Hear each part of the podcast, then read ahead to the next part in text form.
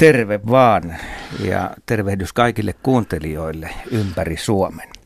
Ja täällä studiossa on professori ja sietikan syöksylaskija Pekka Laaksonen. Tervetuloa. Kiitokset, kiitokset.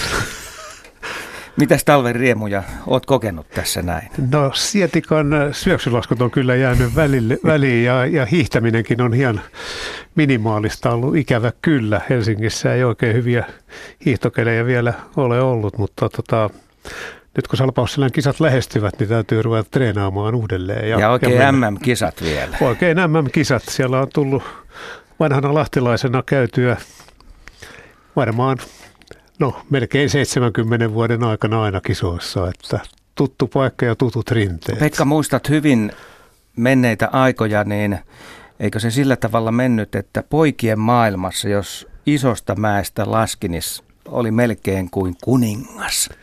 Että se arvoasteikko kulki ihan kummallisesti siitä, että kuinka isosta mäestä olet laskenut.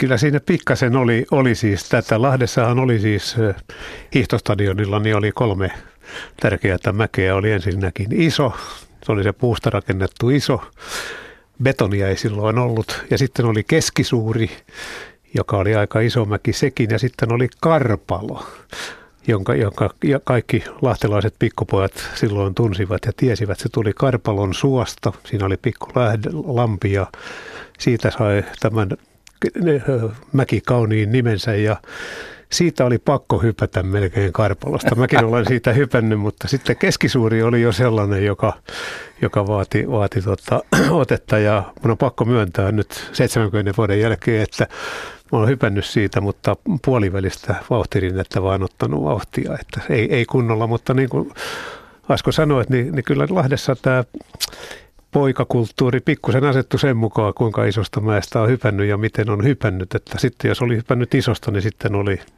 huipulla. Sitten oli hyppääjä. Ja jos ei ollut hypännyt siitä pienimmästä Karpalonmäestä, niin tuota ihmistä ei ollut edes olemassakaan. No, no melkein, melkein näin. Siitä ei, ei näissä yhteyksissä sitten puhuttu, mutta että, että Oltiin hyvin hiljaa. Joo, että tällainen oli mäenlaskun merkitys ja sen, sen salaisuus oli tietysti siinä, että, että salpaus selkä, tämä hieno selkäjono, joka kulkee läpi Suomen melkein, niin se on Lahdessa parhaimmillaan ja, ja se mahdollisti sitten näiden hyppyreiden tekemistä ja hyppimistä. Että sen takia meillä on Lahdessa ja Suomessa hieno mäenlaskun No, onko pakko sanoa menneisyys?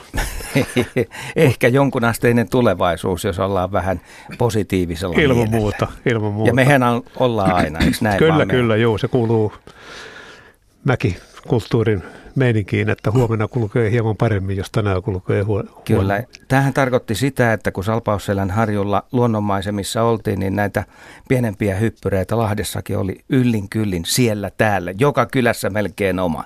Se oli joo. Ne, ne kartoitettiin. Me Antti Kariston kanssa teemme sellaisen punapaitakirja, jossa lahtelaista mäkikulttuuria käsitellään. Ja siinä on kartoitettu nämä, nämä tösien paikat. Niitä on ympäri Lahtea ja Nastolaa siis lä- lähikunnissa, että kaikille, kaikkiin sellaisiin paikkoihin, missä se helposti sai, niin se tehtiin. Ja mahdollisuuksia oli todella paljon. Ja tösä oli sen sana, se sana, se hyppyrin Lahtelainen tösä. tösä. Joo, ja sitten se noja, joka otettiin, niin se oli kona, että siihen liittyy tämä oma mäkikulttuurisanastonsa myös. Siis ei noja, mutta kona. Kona nimenomaan. Onko nämä tuttuja termejä, Juha? Ei missään mittakaavassa, mutta kyllähän nuo tarinat tuttuja ovat siinä mielessä, että kyllä myös meikäläisen lapsuus, nuoruusaikoina ne oli kovia kundeja, jotka, jotka oli hypänneet. Ja mitä isommasta mäestä, niin sitä kovempia. Me seikkaillaan tänään monenlaisten tarinoiden äärellä. Näissä tarinoissakin oltiin luonnossa, koska aika moni on hypännyt luonnonmäistä. Ja tänään tosiaan retkeillään myös retkitarinoiden maailmassa. Meille voi soittaa tänne niitä tarinoita vaikka saman tien. Puhelinnumeromme on se tuttu ja turvallinen 0203 17600. Siis 0203 17600 ja radio.suomi.yle.fi sähköpostiosoitteeseen voi laittaa myös omia tarinoitaan – oli ne sitten luonnosta tai retkeilystä, mielellään näillä mittakaavoilla mennään. Talvehtivat västäräkit voisi olla yksi hyvä aihe. Se on hyvä, hyvä aihe. Mä tuota, pari päivää sitten kävin Palojoella, Nurmijärvellä, Aleksis Kiven kotikylässä. Ja juttelin siellä Reijo Elopellon, joka on vanhaa Hemmolan sukua, kantasukua siellä, niin hän kertoi vain siitä, että nyt kun hän on lopettanut hevosten pitämisen ja lantapatterit ovat hieman vähentyneet pihamuolta ja, ja, ja navetasta myöskin, niin, niin linnut ovat hävinneet, pikkulinnut, jotka ovat olleet siinä mukana. Ja se on mielenkiintoinen asia, että, että tämä, tämä on pitänyt siis tota, pikkulintuja elossa ja hän kertoi hauskan tarinan hiukan tähän liittyvän, vaan sen, että keväällä, kun ensimmäiset västäräkit saapuivat, niin ne tietysti tuli siihen navetan tuntumaan ja, ja, ja elelivät siinä. Ja sitten kun tuli kovia pakkasia joskus, niin tämä pieni västäräkkiparvi meni navettaa.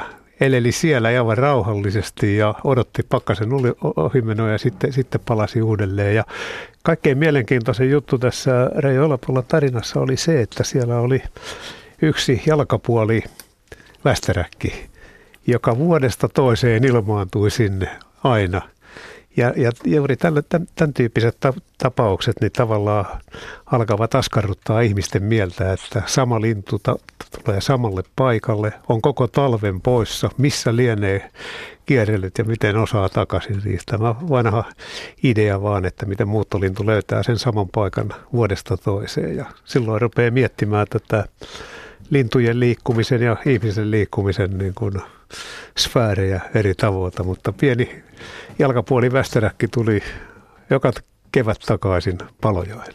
Ja nykyään tämä homma kulkee sillä tavalla, että västeräkki saattaa koko talven olla tällaisessa kasvihuoneessa tai kukkatarhassa syödä pikkusia hyönteisiä siellä ja välillä sitten kurkistaa tuuletusluukusta, että mikä mahtaa olla tilanne ja toteaa, että ei muuta kuin takaisin tänne lämpösiin ja sitten kun sopiva hetki koittaa, niin sieltä lähdetään sitten takaisin luontoon. Sehän on, sehän on hyvin nerokasta hommaa, ei tarvitse tehdä pitkää muuttomatkaa. Mm. voi, voi Se on olla aina riski. Olossa. Tällä lailla tavallaan ihminen on mahdollistanut näiden uusien viritysten takia mahdollisuuden tällaiseenkin tilanteeseen. Minusta se on viehättävä ja kiva, kiva asia. Tarinoita tulee meille sähköpostitse ihan selvästi. Nyt tässä oikein on lämmetty aiheen ympärille.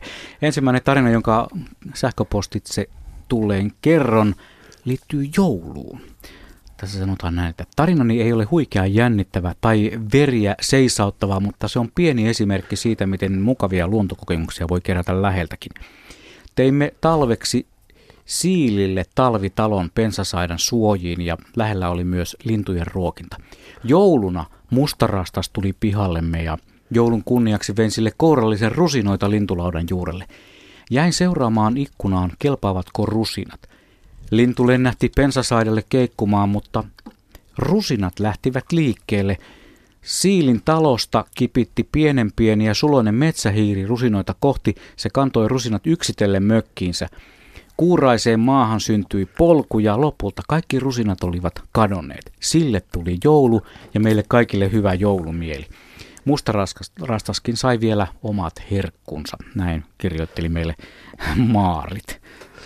Se on mukava, mukavan tuntuinen juttu joo, että pikku olento saa siinä siis rusinoita, mutta toinen seikka, että se ei mustarasta ole sitten mm-hmm kelpaakka näin. Mutta toiset tekee varastoja tällä tavalla pahan päivän varalle Se on. ja kuskaa sitten aika nopeasti suurenkin määrän tällaisia herkkuja. Joo, voisi kuvitella, että noin, noin pieni otus aika iso rusinamäärän varassa voi elää pitemmänkin ajan ja hyvien ruokien parissa.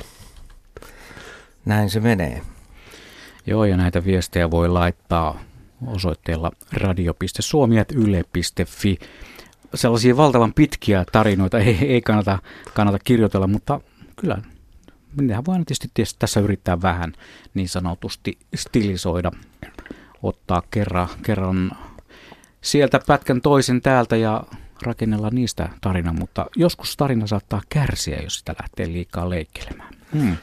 Niin varmaan mekin lähdetään siitä, että useimmat tarinat tähän ohjelmaan otetaan puheluna, että saadaan sitten kuulla – kuulla, että miltä se tarina kerrottuna kuulostaa.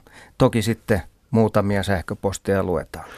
Joo, ilman muuta siinä tulee tietysti, kun kuullaan juttu, niin tulee tämä vuorovaikutus sitten, että voimme kysyä ja, ja kommentoida, että näinhän tarinat elävät. Juuri näin. Oikein itse kokeneen henkilön itse kertomana, niin se on aina, aina kaikista hienointa. Joten toimikaapa seuraavalla tavalla. Ottakaa puhelin käteen, valitkaa ne maagiset numerot 0203 17600. Tuossa Mirjami lasin takana vastaa puhelimeen ja katsotaan sitten, ketkä pääsevät täällä, tänään keskiviikkona mukaan lähetykseen. Juuri nyt meillä ei ole vielä ketään jonossa, joten jatketaan me tarinointia täällä, täällä studiossa. Onko jotakin sellaista merkillistä luonnossa liikkumiseen viittaavaa ollut teillä, teillä herroilla niin kuin tässä viime aikoina, mistä voisi kertoa pienen tarinan? Kyllä mä niin lähtisin kuitenkin tästä lumesta liikkeelle. Pekka sanoi äsken, ja mehän tiedetään, että täällä Helsingissä ja aika paljon mm-hmm. Etelä-Suomessakin on vähän ongelmia lumen kanssa, että sitä lunta ei ole kovin paljon. Mutta joskus aiemmin lunta on ollut ja on ollut peräti vajaa metri Etelä-Suomessa. Useinkin saattoi olla tollainen tilanne. Miten sä luulet, että tämä maailma on muuttunut nyt retkien suhteen, jos ennen vanhaa suihkittiin suksilla tuolla lumisessa maailmassa. Ja nyt sitten mietitään, että miten pitäisi lähteä tuolla liukkaassa liikkumaan? Joo, ihmiset odottaa, että on valmiita latuja tehtynä, mutta siis lumen liikkuminen, että lumi ja pakkanenhan tietysti helpotti ihmisten kulkemista. Tai toisaalta saattoi tehdä sen hankalammaksi. Ja, ja kyllähän äh, lumessa liikkumiseen niin nämä, nämä, nämä kaikkein ihastuttavimmat jutut liittyvät hankikantoon tietysti, että se oli se, jota, jota odoteltiin, mutta että, että metsässä liikkuminen ja, ja, ja, ja tavallaan laduttomilla metsätaipaleilla liikkuminen on oma, oma lukunsa sitten, että ei tarvitse edellytettykään latua. Ja tietysti nämä metsäsukset oli oma suomalaisten suksien la, lajinsa sitten, jotka oli leveämpiä jo Pitkät pitempiä, ja puiset.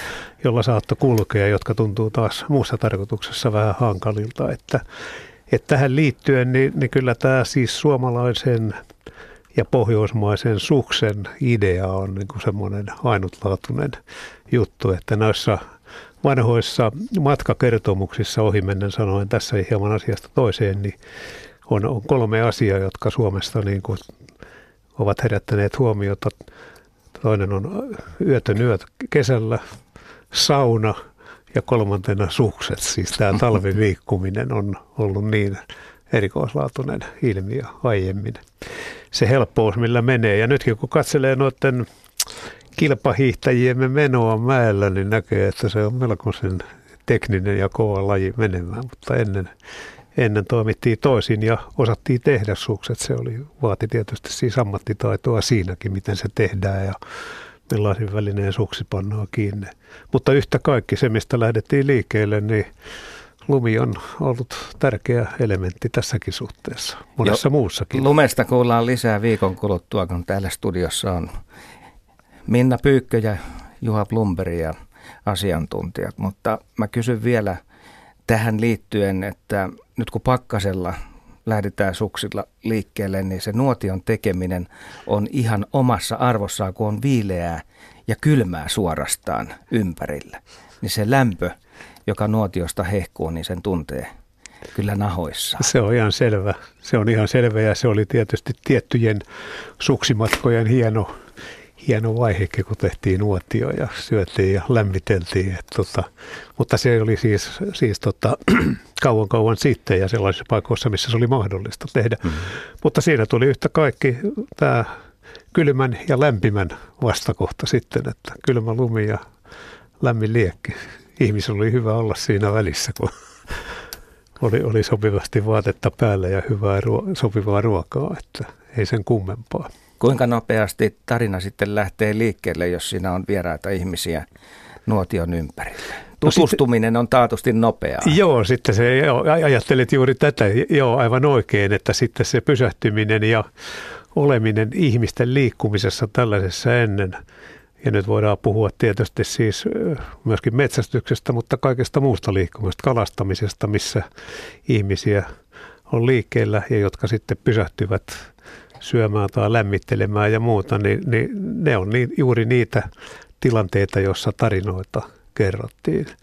Että se oli, oli tavallaan ihmisten viihtymisen ja oppimisen edellytys oli hyvät tarinat ja jutut, joilla kerrottiin. Sillä lailla ihmiset niin kuin kasvattivat sitä kulttuurista tietoutta ja, ja oppivat ja opettivat toisiaan kertomalla. En tarkoita tässä varoitustarinoita ja muita, vaan paikan nimiin liittyviä kertomuksia ja, ja niiden taustoina olevia asioita. Että ihmisten puhe ja perinne, joilla aina kuvitellaan, että se loppuu, niin siitä haluaisin sanoa vain sen, että perinne ja suullinen perinne ei loppu niin kauan kuin ihmiset pystyvät puhumaan. Ennen kuin otetaan soittajan mukaan lähetykseen, niin kerron yhden pienen liikennetarinan, joka sekin liittyy lumeen.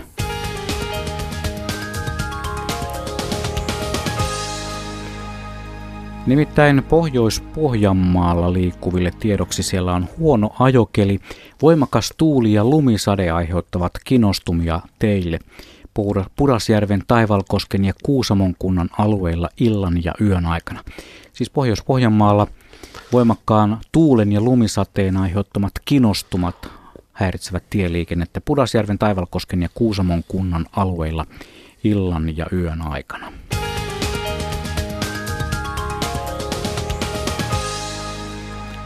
Ja nyt otetaan mukaan lähetykseen Tapio. Hyvää iltaa. Hyvää iltaa. No niin, ole hyvä, kerro. Joo, tämä tarina tai tosi tapahtuma on Ifjurdin tunturi Ylängöltä Norjasta. Oltiin siellä parin kaverin kanssa pilkkireissulla ja oltiin siinä jo pilkitty päivä pari ja saatu rautuja.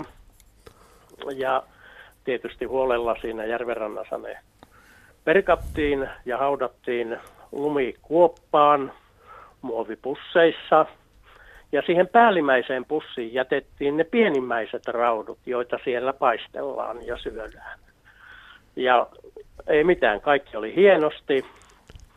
Herättiin eräänä aamuna erittäin kaunis auringonpaiste ja teltan absidin nämä oviaukot nostettiin sinne katolle ja istuttiin siinä kahvin keitossa.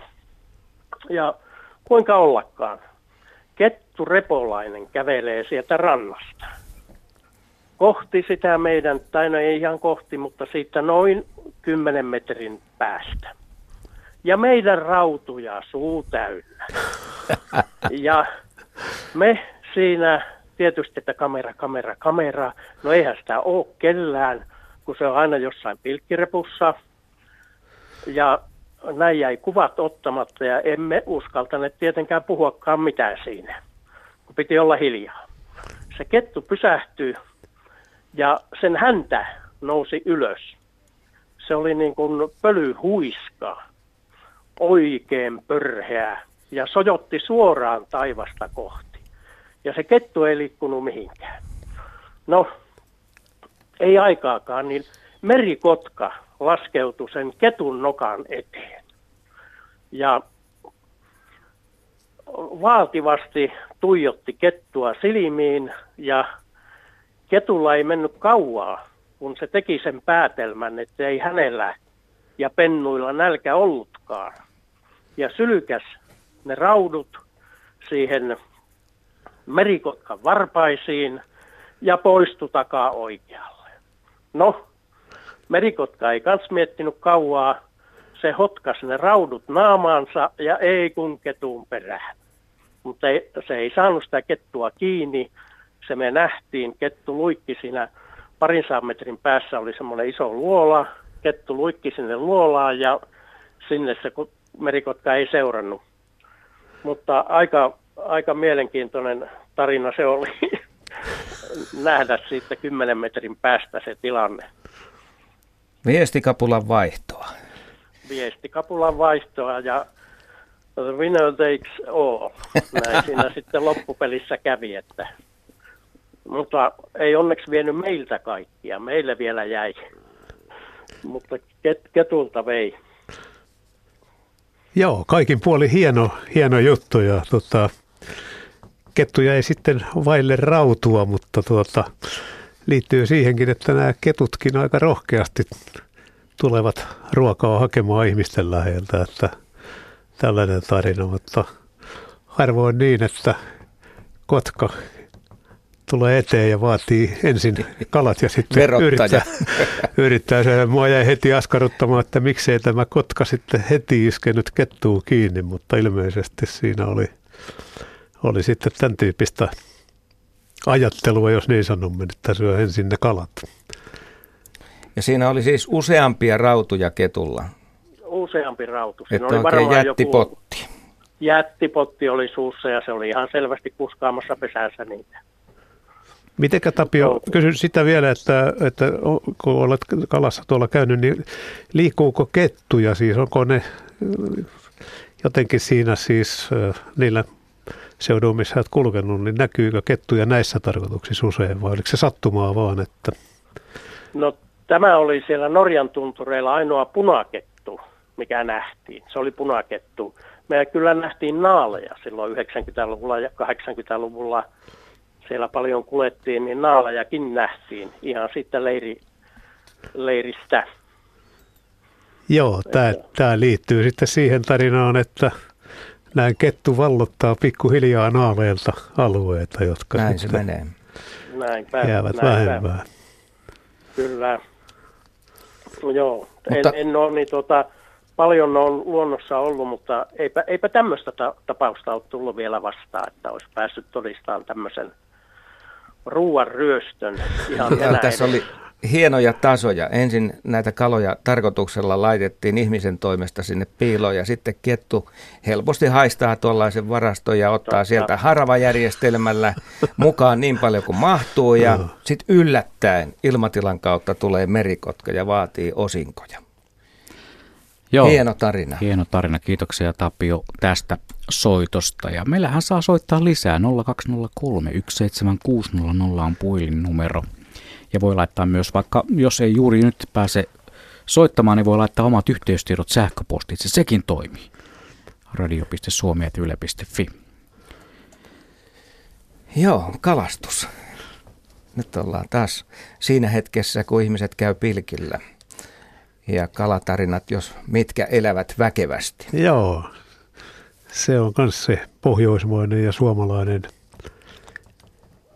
pohjoinen erikoispiirre tämä pilkillä käynti, jota, joka etelämpää tulleita ulkomaalaisia aina hiukan ihmetyttää, että Mennään jäätä porailemaan. aikamiehet jaksavat seistä la, lakealla jää pellolla koko päivän ja saavat pieniä kaloja tai vähän isompiakin pikkuhiljaa, mutta että se on semmoinen suomalainen hieno piirre. Se on sitä odottamista. Joo, Kalastukseen liittyy paljon tarinoita, niitäkin olisi tosi mielenkiintoista kuulla. Kalatarinoita muistaakseni tarinailloissa on kuultu Aina. aikaisemmin. Olen tainnut itsekin joskus kertoa kalatarinan, mutta en kerro sitä samaa tarinaa tällä kertaa. Mm. Pidätelkää minua.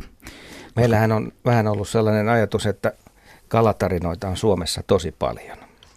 Ja se on kumma juttu, että aina se saalis sen koko kasvaa. Taikka sitten, jos kalastaja kuolee, niin sitten vasta rupeaa muuttumaan, että Joo. kala ei kasvakaan. Se joo kyllä näin, kauan näin, aikaan saatu saalis. näin on, joo, se tavallaan se kalastaminen on saaliin saamista ja saalista kertaa sitten, että miten tuli. Ja siihen liittyy tietysti siis rankka määrä tietoja, siis ensinnäkin osittain se, että millä välineillä kannattaa mihinkäkin aikaa pyytää. Ja, ja toinen, että mistä ja milloin, että se tie, tieto, kalaan liittyvä tieto, tietoaineisto on tässä jännittävää, että milloin, milloin mi- mitäkin kannattaa pyytää. Että tota, kalat ovat puhuttaneet suomalaisia miehiä paljon ja asiahan on tärkeä, että Ja joskus se saalis. vaikutti myös siihen, että mitä tulee ruokapöytään. Että se oli niin tärkeä asia, että tuleeko saalista vai eikö tule. Joo, se monesti unohtuu, että se, sehän oli tärkeä asia, että se syötiin. Että se, se, se, se työ, jota tehtiin, se kalastaminen oli, oli ihan asiallista hommaa. Ei se ollut pelkästään ajanvietettä, että se saalis oli tärkeä tässä mielessä. Ja aiemmin on tietysti ollut vielä tärkeämpi kuin nykyisin, mutta että En tiedä mikä on pilkkimiesten määrä Suomessa, mutta kyllä se varmaan sadoissa tuhansissa taitaa olla. Kaksi miljoonaa vissiin, jos kaikki kalastajat lasketaan mukaan, kesän kalastajat, niin oletan, että talvikalastus on sitten osa tuosta Joo, mm. no yli miljoona. No, sovitaanko näin? miljoona. Onhan se suosittu harrastus, on, ei on. niitä pääse mihinkään. Aikaisemmin, joskus kymmeniä, muutamia kymmeniä vuosia sitten nämä kalatarinat oli niin suosittuja, että niistä kirjoitettiin kirjoja. Oli semmoisia oikein ihan kalatarinoille vihkyytyneitä kirjailijoitakin, jotka, joka ylös panivat näitä tarinoita. Osa saattoi olla sepitettyjä, mutta toki usein myös ihan oikeita tarinoita. Ei taida tällaista tyylilajia kirjallisuusgenreä enää ollakaan kuin, kuin kalastuskirjat, kalatarinat. No mä luulen, että, että kyllä niitäkin tulee, mutta siis kala- ja erä, erätarinoiden, niin se on, sehän on tavallaan siis suomalaisen kirjallisuuden yksi, yksi pieni merkittävä juonne, että, että niitä on niin kuin monet ja siis myöskin siis kirjailijat, jotka on kirjoittaneet muita, vaikkapa Juhani Aho, niin kirjoitti näitä kalatarinoita ja vaikka niiden rakenne on aina tietysti se, että mennään kalaa ja sitten saadaan tai ei saada. Mm, useimmiten ei. sen kummemmin, mutta ne kuitenkin aina jännittäviä, että mihin mennään ja kuinka mennään ja millä, millä saadaan. Että, että tota, siihen liittyy erä- ja kalastuslehtien lehtien suuri merkitys Suomessa aiemmin ja tälläkin hetkellä. Että kyllä se on sellainen side tähän luontoon ja, ja elämään kalastaminen mm. ja kalastusvälineet. Napataanpa sitten Hannu Porista mukaan lähetykseen. Tervehdys Hannu. Morjesta. Sulla ei täällä kuitenkaan olla kalatarina. Ei, tämä on nyt ihan toisenmoinen tarina, kun mä asun tässä ihan Porin keskustassa ja on tuohon Lokki Jatsan vaan 200 metriä yli Oitosta. Ja tässä on ihan rauhallinen paikka kylläkin, mutta mä tulin kotiin tuolta työpaikalta joskus 15 vuotta kas noin. Ja tuo mä ihmettelin, mikä kalapalikko, tuossa olisi niin iso muuta. Ja oli ainakin 30 varista, ainakin semmoinen 2-3 metrin rinki, ihan tihees variksi. Ja mä kun se auto pihaan, niin mä menin katsoa, mikä siellä oikein on. Ja tuo, mä menin lähemmäksi varsiksi, semmoisia aini ylös pikkuhiljaa. Sikonen väheni siitä. Sitten sieltä lähti varpushaukka ja lentoon ja silloin oli pulu kynsissä nousee irti tuossa matkan päästä pullosta toiseen suuntaan ja varis toiseen suuntaan. Ja mä oon miettinyt sitä koko, tämä silloin tuli, mieleen, että oliko siinä reviirikysymys vai halusko ne saalista samaa kuin varpushaukallakin vai mikä mahtoi olla. Oli erikoinen tilanne. En ole koskaan ennen sellaista nähnyt kyllä. Kyllähän variksia kovasti sitten vetää on se varpushaukka tai kanahaukka ja tämä tällainen tapahtuma, missä sitten syödään kesykyyhkyä, niin se kyllä aiheuttaa varismaailmassa hälytyksen. Ja tuo hälytys kuullaan niin kauas, että siihen äkkiä kertyy sitten kymmeniä lintuja ympärille. Ja Oli kyllä erikoinen tapahtuma. Siinä säästetään sitten tapahtumaa. Et se oli niin kuin vähän reviirihomma. Siinä on varmaan, varmaan varpushaukka on napannut tai kanahaukka. Tai kanahaukka on, on avannut tämän ja variksia on tietysti ruvennut kiinnostamaan tilanne ja variksillahan on aina kaveri mukana useampikin. että se on tämmöinen. Niin Tässä on kyllä aika paljon variksia. Aina se, mä ihmettelin, että mistä on johtuu. Mä eikä nyt samaa lintua enää koko porukka syö. Se oli ihmeellistä kyllä. Ihmeellistä. Mä kysyisin semmoista asiaa, onko se ketään lintutieteilijöitä, ornitologeja, tässä meidän pihassa oli toistakymmentä vuotta takaisin 20 tikliä ja nyt en on ainakaan kymmenen vuotta enää yhtään. Yhtä aikaa. Niitä oli, se oli tuo isoja teriösalveja. Ja pääsi kyllä siihen piiloon, varmaan hyvin ne kaadettiin pois, mutta nyt siinä on kasvanut taas todella iso semmoinen uusi, mutta ei ole kyllä kymmenen vuotta näkynyt yhtään tikliä. tikliä. Ravintomaat on siirtynyt toisaalle. Joo. Teiklit syö siemeniä. Ei, kyllähän niitä paikkapaikoin näkee talvella ihan hyvinkin. Mutta pitää kyllä. olla oikea kohde. Joo. Olisiko se iso puu, kun kaadettiin siitä, se, sillä oli turvapaikka niin hyvä. Ei sen tähden, koska Ehkä se lähtee pois- enemmän ravinnosta sitten kuitenkin liikkeelle. Niin, mäkin syötän niitä. Tänä vuonnakin 50 kiloa syöttänyt aurikkokukasiemeniä, että kyllä ruokaa pitäisi olla, mutta ei ole vaan näkynyt. Joo.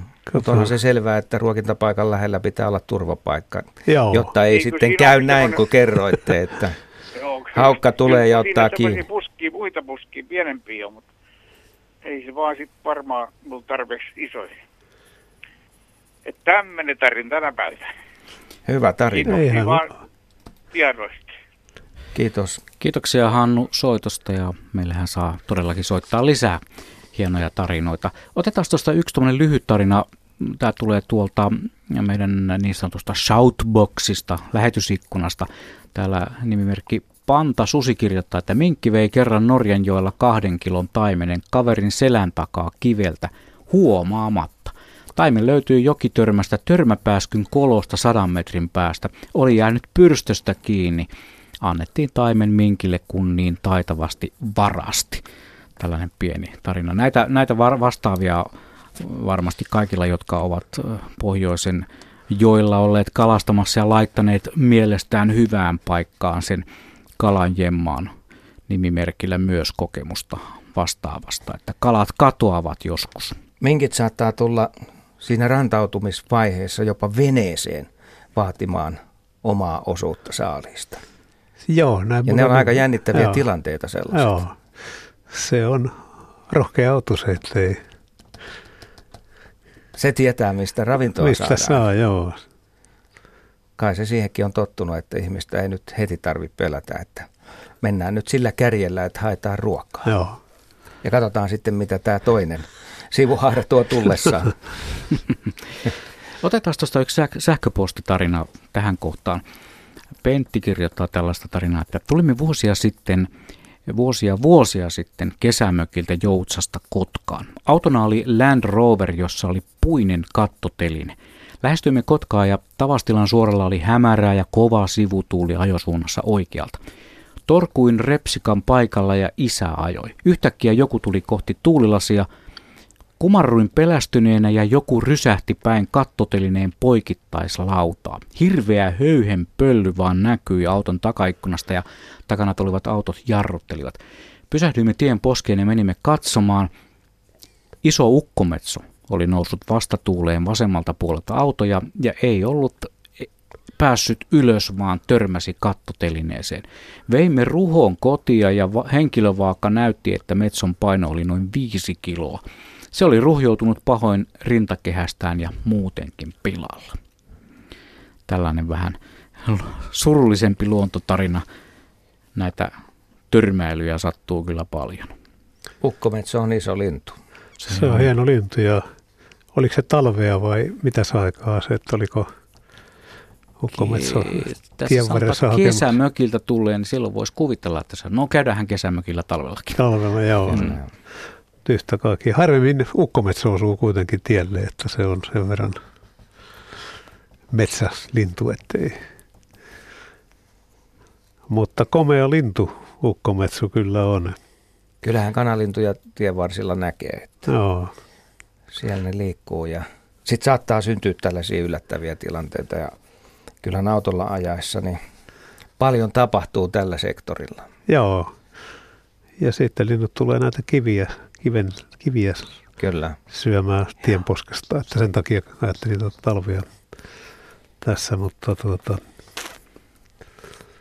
hyvä, että ukkometsoja on kuitenkin vielä. En tarkoita tätä, että niitä auton alle joutuisi, mutta että kun näkee ukkometson, niin se on aika komea, komea kokemus ja komea näky, näkymä myöskin.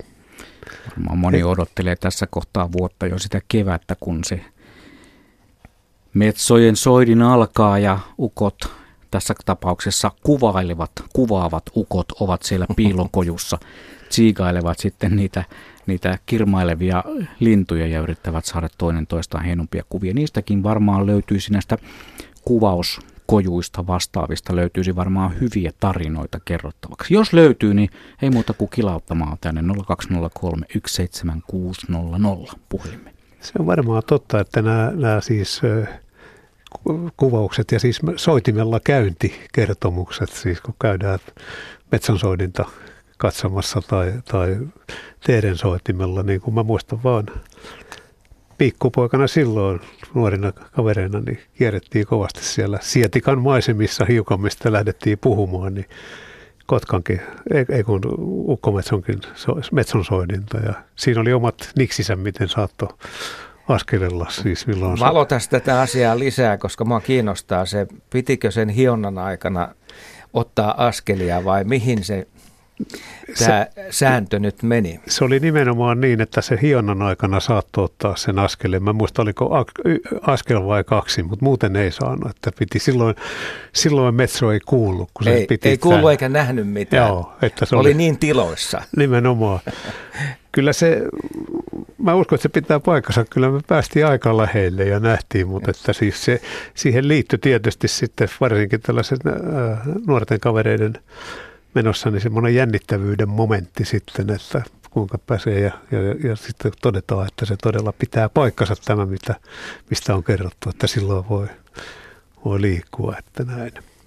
Kun päästiin Metsoihin, niin otetaan lähetykseen mukaan Jari Lempäälästä. Sinunkin tarinasi liittyy Metsoon. Terve Jari. Terve, terve. Ja minkälainen tarina? Halo, halo. No tässä tuota syksyllä alkutalvesta tänä vuonna niin tuota, ajoin metsäautotietä ja minulla on äh, ironisetteri koira ja tuota, sitten huomasin, että tuolla keskellä tietä oli ja tuota, ajoin lähemmäs ja poistuin autosta yksin koiria ja autoon no siinä ja tuota, siinähän oli urosmetsoja tai ukkometsoja tuota. Meidän piti tietysti ajaa sitä metsäautotietä eteenpäin, niin tuota, koira oli autossa ja minä rupesin ajaa eteenpäin ja se metso aina sitten lensi tuommoisen 200-300 metriä ja setteri, puol lintukoira, niin sehän oli valmiina, se otti niin kuin, tuota seisonta-asennon ja seurasi sitä metsoa siinä. Ja tuota, mä varmaan ajoin kaksi kilometriä ja se aina lensi sen 200-300 metriä jäi ottaa siihen. Mun piti sitten autolla mennä kohtuun lähelle ennen kuin se tajus lähteä pois siitä tai lähti aina, mutta sitä mä ihmettelin, että mitä varten se ei mennyt sivulle ja tämmöistä, eikä sillä ole mitään merkitystä tarinassa, mutta se oli niin veikeä, kun setteri vaan katsoi sitä, että vau, tää on mukavaa. se halusi esittää teille. Me niin, no sitähän mä en tiedä, näkikö sitä setteriä. Se, ne, ei ne, varmaan. Metso siinä. Mutta metso setteri siinä, jähmetty mutta, siis takapenkille ja otti seisovan asennon, niin se meni? Joo se näki sen tuosta ruudusta, kun mulla on varmari auto, niin tuota, se näki sen siitä, se seurasi sitä, se seurasi sitä, sitä mielenkiinnolla ja tuota, toinen jalka ylhäällä ja otti ihan niin kuin kunnon asennon siihen, että ota haulikko ja ammu, mutta kun ei ollut ja niin poispäin, mutta tuota, se oli mukavaksi seurata metsoa ja setteri reagointia siinä. Joo. Ja sitten kun nykypäivänä menee samaa tietä, niin se muistaa sen paikan. Se niin yrittää katsoa, missä se kaveri on. Joo, siinä nähdään, että, että joo, nämä kokemukset jää mieleen, myöskin koiran mieleen, että, että, Kyllä. että tässä on. En tiedä, Metso, oliko, oliko se syksyä siis, kun... No se oli niin kuin syksy alkutalvi, eli se oli just, oli hiukan pakkasta tullut ja tällaista näin, eli tuota, tuota, tuota, tänä, tänä vuonna, joskus marraskuun, marras, marraskuun alkupäivinä. Joo, ettei siinä ollut soidinhakuinen ei, kukkometso liikkeellä. Joo. Joo, ei, silloinhan mä en uskaltu nostaa autosta, että se olisi pian tullut päälle. Joo. no niin, sanotaan joo, että se on aika, aika rohkea ja, ja, ja vähän aggressiivinen, mutta se kuuluu pelin henkeen. Mutta että joo. Hienoa nähdä. Katsottava ensi keväänä, ensi keväänä onko se samalla äh, revireillä. Joo. Ja koira kyllä tietää sitten sen paikan tarkalle, että mistä kohtaa on syytä hiljentää. Joo, kyllä näyttää siltä, joo. Se on, se on, hyvä, se on hyvä lintukoira. Joo, joo. Hienoa, kiitoksia Jari tästä tarinasta. Kiitoksia teille. Moi joo, moi. Kuulemisiin. Joo. Joo, näitä metsojahan on varsinkin keväällä aina liikkeellä, niitä niin sanottuja hulluja metsoja. Huomatkaa hulluja metsoja, tässä on isot lainausmerkit päällä. Ne on vaan tunnelmissaan, niin kuin Asko äsken sanoi, Mm. että fiiliksissä. Kyllä ne on tiloissa. Tiloissa Ja ja- hormonihöyryissä. Joo, ja silloin, silloin vastapuoleksi sopii vaikka kaveri, jolla on musta kameralaukku matkassaan. Niin Joo. Ja Se- niistä on aika paljon Mulla on kertomuksia näistä. Joo. jo, sellainen ja- tilanne ollut joskus. Eikö siinä ollut sy- syynä hiukan se, että, että siis ei ole koppeloita oikein lähellä ja sitten ei ole siis varsinaisia taistelukavereita, Näin. että ne Näin se hakee siis tätä Kaikki kelpaa sen jälkeen, jos tätä luontaista toimintaa ei ole Joo. Ja Kaikki liikkuva. mustat, korkeat äh, Nokian kumisaappaat on kuulemma siis semmoisia, jotka kiihottaa. Mulla on Messa. Heinolan Korkean kylässä sattunut sellainen tapahtuma, että mä tiesin, että siellä on tällainen hullu metso ja sitten mä lähdin äänittämään sitä. Ja eikä kauaa tarvinnut mennä siinä oletetulla kohteella, kun rupesi kuuluu soidin ääntä ja sieltähän se tuli metsätietä vastaan. Kun normaalisti äänien saaminen on tavattoman hankalaa, niin tässä tapauksessa se ei ollut. Se laahas siipiä siinä ja näillähän on sellainen sika-ääni näillä hulluilla metsoilla. Ehkä enemmän sika-ääniä kuin tuossa luontaisessa soitimessa. Toki sielläkin on, mutta tämähän röhki mennen tulla ja palatessa pyöri ympyrää ja sitten huomasi ison mustan nauhurilaukun ja tömäytteli siihen nokalla oikein kunnolla. Ja mä sanon, jos mä en olisi kätkeytynyt sinne taakse, niin siinä, siinä oltaisiin menty takatukka tilhenä kohta pois siltä paikalta. Ja veikkaan, että tuota, vielä siinä juostessakin olisi tullut iskuja. Joo, Että se on todella äkkinäisesti sellainen aika pelottavakin tilanne. Että jos jää paikalleen siinä. joo, joo.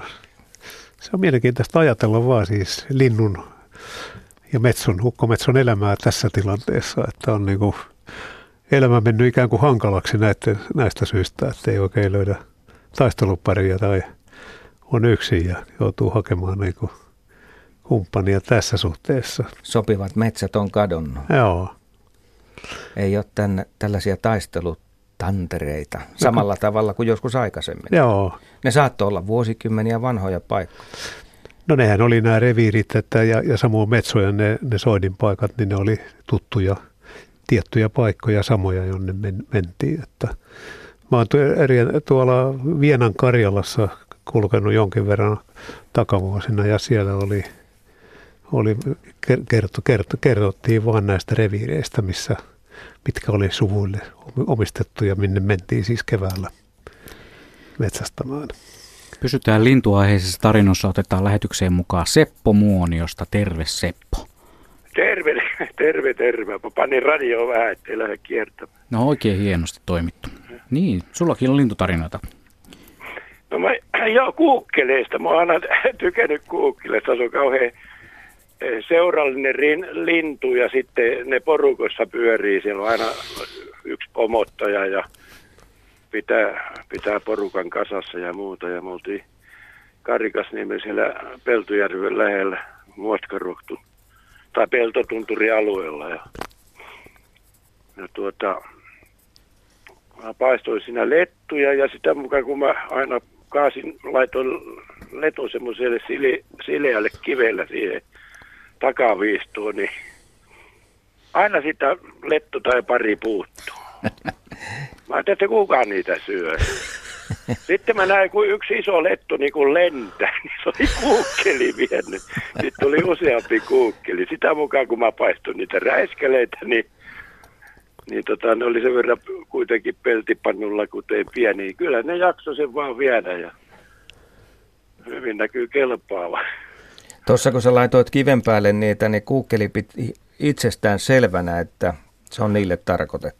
No niin, ne varmaan käsitti, kun mä kopautin aina kiven päälle semmoinen sileä kivi, niin se oli, siihen oli mukava aina laittaa se lettu, mutta siinä oli pari kolme lettua ja kun mä paistoin lisää, niin siinä oli aina vaan se pari kolme lettua. mä rupesin kun kaverit oli muualla, mä että kuka niitä oikein vohkii, kunnes mä näin, että kuukkelit porukalla vei mun letut siitä.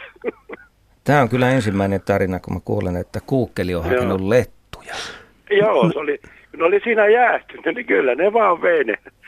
Mä näin vaan niin, että tämä lettu lentää tuolla, kun kukkeli vei pu, pu, puun oksalle sinne. Se oli jännä juttu. Sehän on tämä siinä, Niin. Anteeksi. Ei, Joo. sano vaan. Siinä lähistöllä oli, tuli loppukesä siinä elokuussa. Oli kärpäsieniä oli siinä. Oli, kuukkeliparvi tuli taas siihen, niin mä en koskaan näyttä. Ne söivät niitä kärpäsiä. Isoja paloja nokkivat ja söivät ja tappelivat niistä, kuka saa eniten niitä kärpäsieniä. Mä ajattelin vaan, kun se on myrkkysieni, että onko tuo kuukkeli semmoinen, että se pystyy sen myrkyn käsittelemään. Eläimille ja linnuille se myrkky, joka ihmiselle on vaarallista, niin ei aina välttämättä merkitse mitään. Joo, tämä on, tämä on kiinnostava asia. Pitäisi oikeastaan tietää se, mutta varmaan näin on, että kuukkelille se käy. Ja, ja tämä tarina Seppo, minkä kerroit kuukkelista, niin kuukkelihan on meidän kaikkein viehättävimpiä lintujamme siis tässä niin mielessä. Ja kuukkelista on tehty hienoja kirjojakin, mutta että jokainen, joka on päässyt kokemaan kuukkelin mukanaolon, niin on, on hieno, hieno kokemus, kun se kulkee mukana ja mielellään kuukkelille antaa mitä vaan, vaikkapa letun sitten, jos niin on. Pääsee läheltä seurailemaan, että miten se touhuaa niiden kanssa. Kyllä se sellainen Lapin merkkilintu on tämä kuukkeli. Se on nimenomaan ja, ja tota, Kuusamon muoto, että luulen, että jokaisella meistä on, on kokemuksia. Mä olen kerran kävellyt Latvajärveltä Lapukkaan näitä vanhoja runokyliä kuukkeli mukana kulkien, mm. että se on jäänyt mieleen. Yle, Radio Suomi. Jatketaan Luontosuomen tarina-iltaa täällä studiossa professori Pekka Laaksonen. Ja nyt kun puhutaan näistä tarinoista, niin onko tämä tarinan kerronta vaikea asia vai osaako kaikki sen? No aina on, aina on siis hyviä tarinankertojia ja sitten on erittäin hyviä kuulijoita, että tarinahan edellyttää sen, että sillä on kuulija, että se on siis ensimmäinen prinsiippi, mutta että, että siis kyllä niin kuin aiemminkin tuossa jo puhuimme, niin näiden tarinoiden merkitys ihmisten elämässä ja kertomusten merkitys on ollut keskeinen. Ja on aika jännä nähdä, että nyt tämä tarina, käsite tai asia, niin se on yleistynyt siis moniin asioihin ihan valtavasti. tarinaa ja, ja musta se on ihan hieno asia. Kiinnitin huomiota esimerkiksi siihen, että museolaitoksen piirissä on muutamia näyttelyjä, jotka perustuu siihen, että ne vanhat esineet, jotka ovat ihmisille tärkeitä, jotka liittyvät joko sukuun tai muuhun, niin niiden takana saattaa olla kertomus, tarina.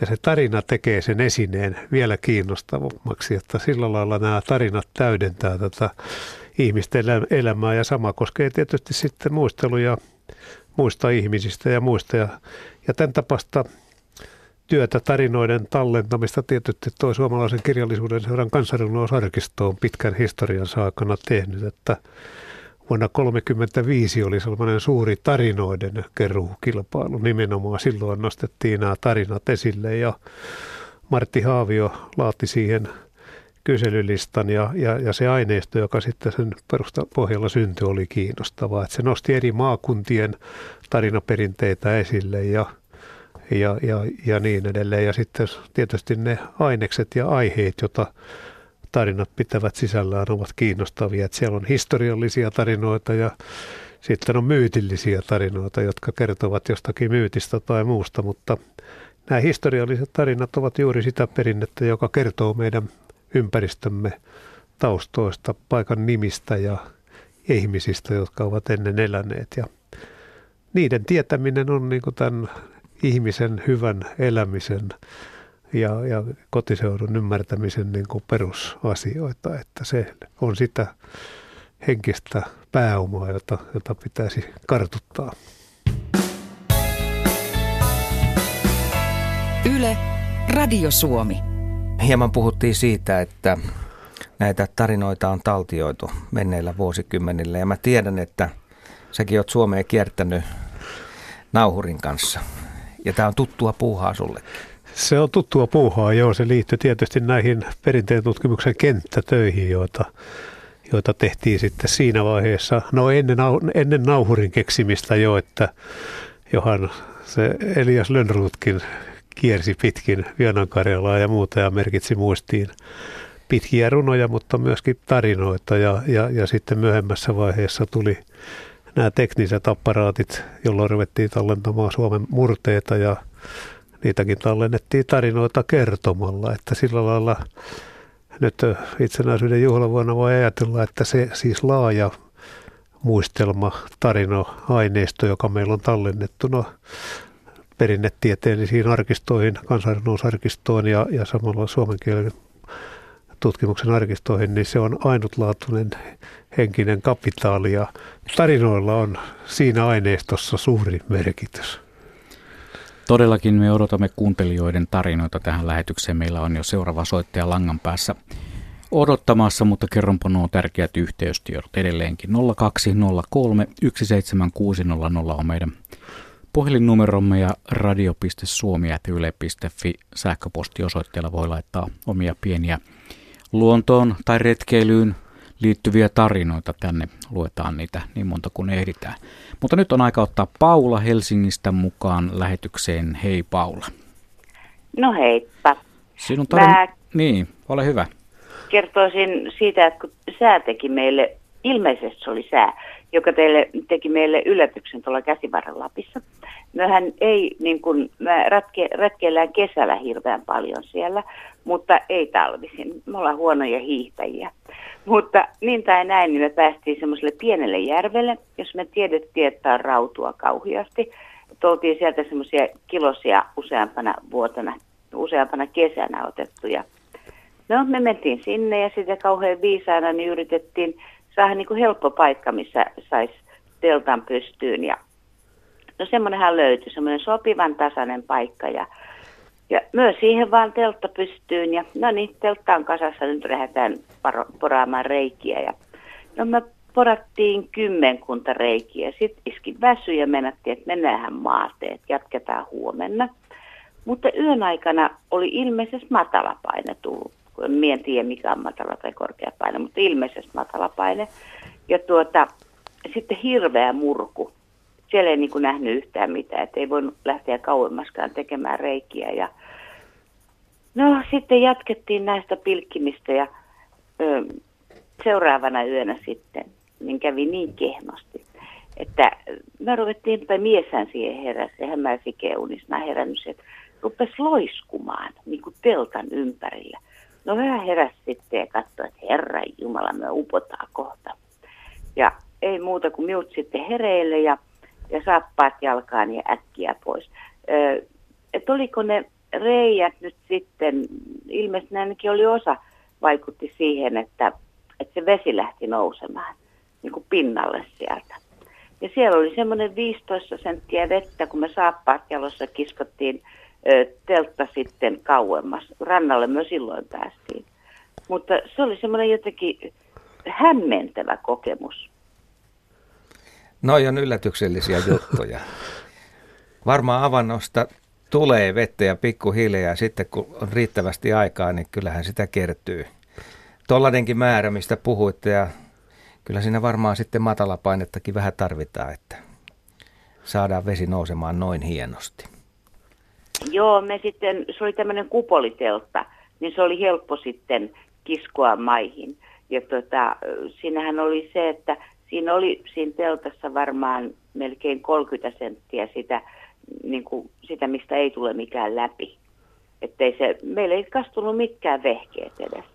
Mutta oli se hullun näköistä, kun me kiskottiin telttaa kahteen Pekkaa kohti rantaa, että päästiin sitten niin kuin ihmisten tuota, kulkemalle alueelle. On se hämmentävä tilanne.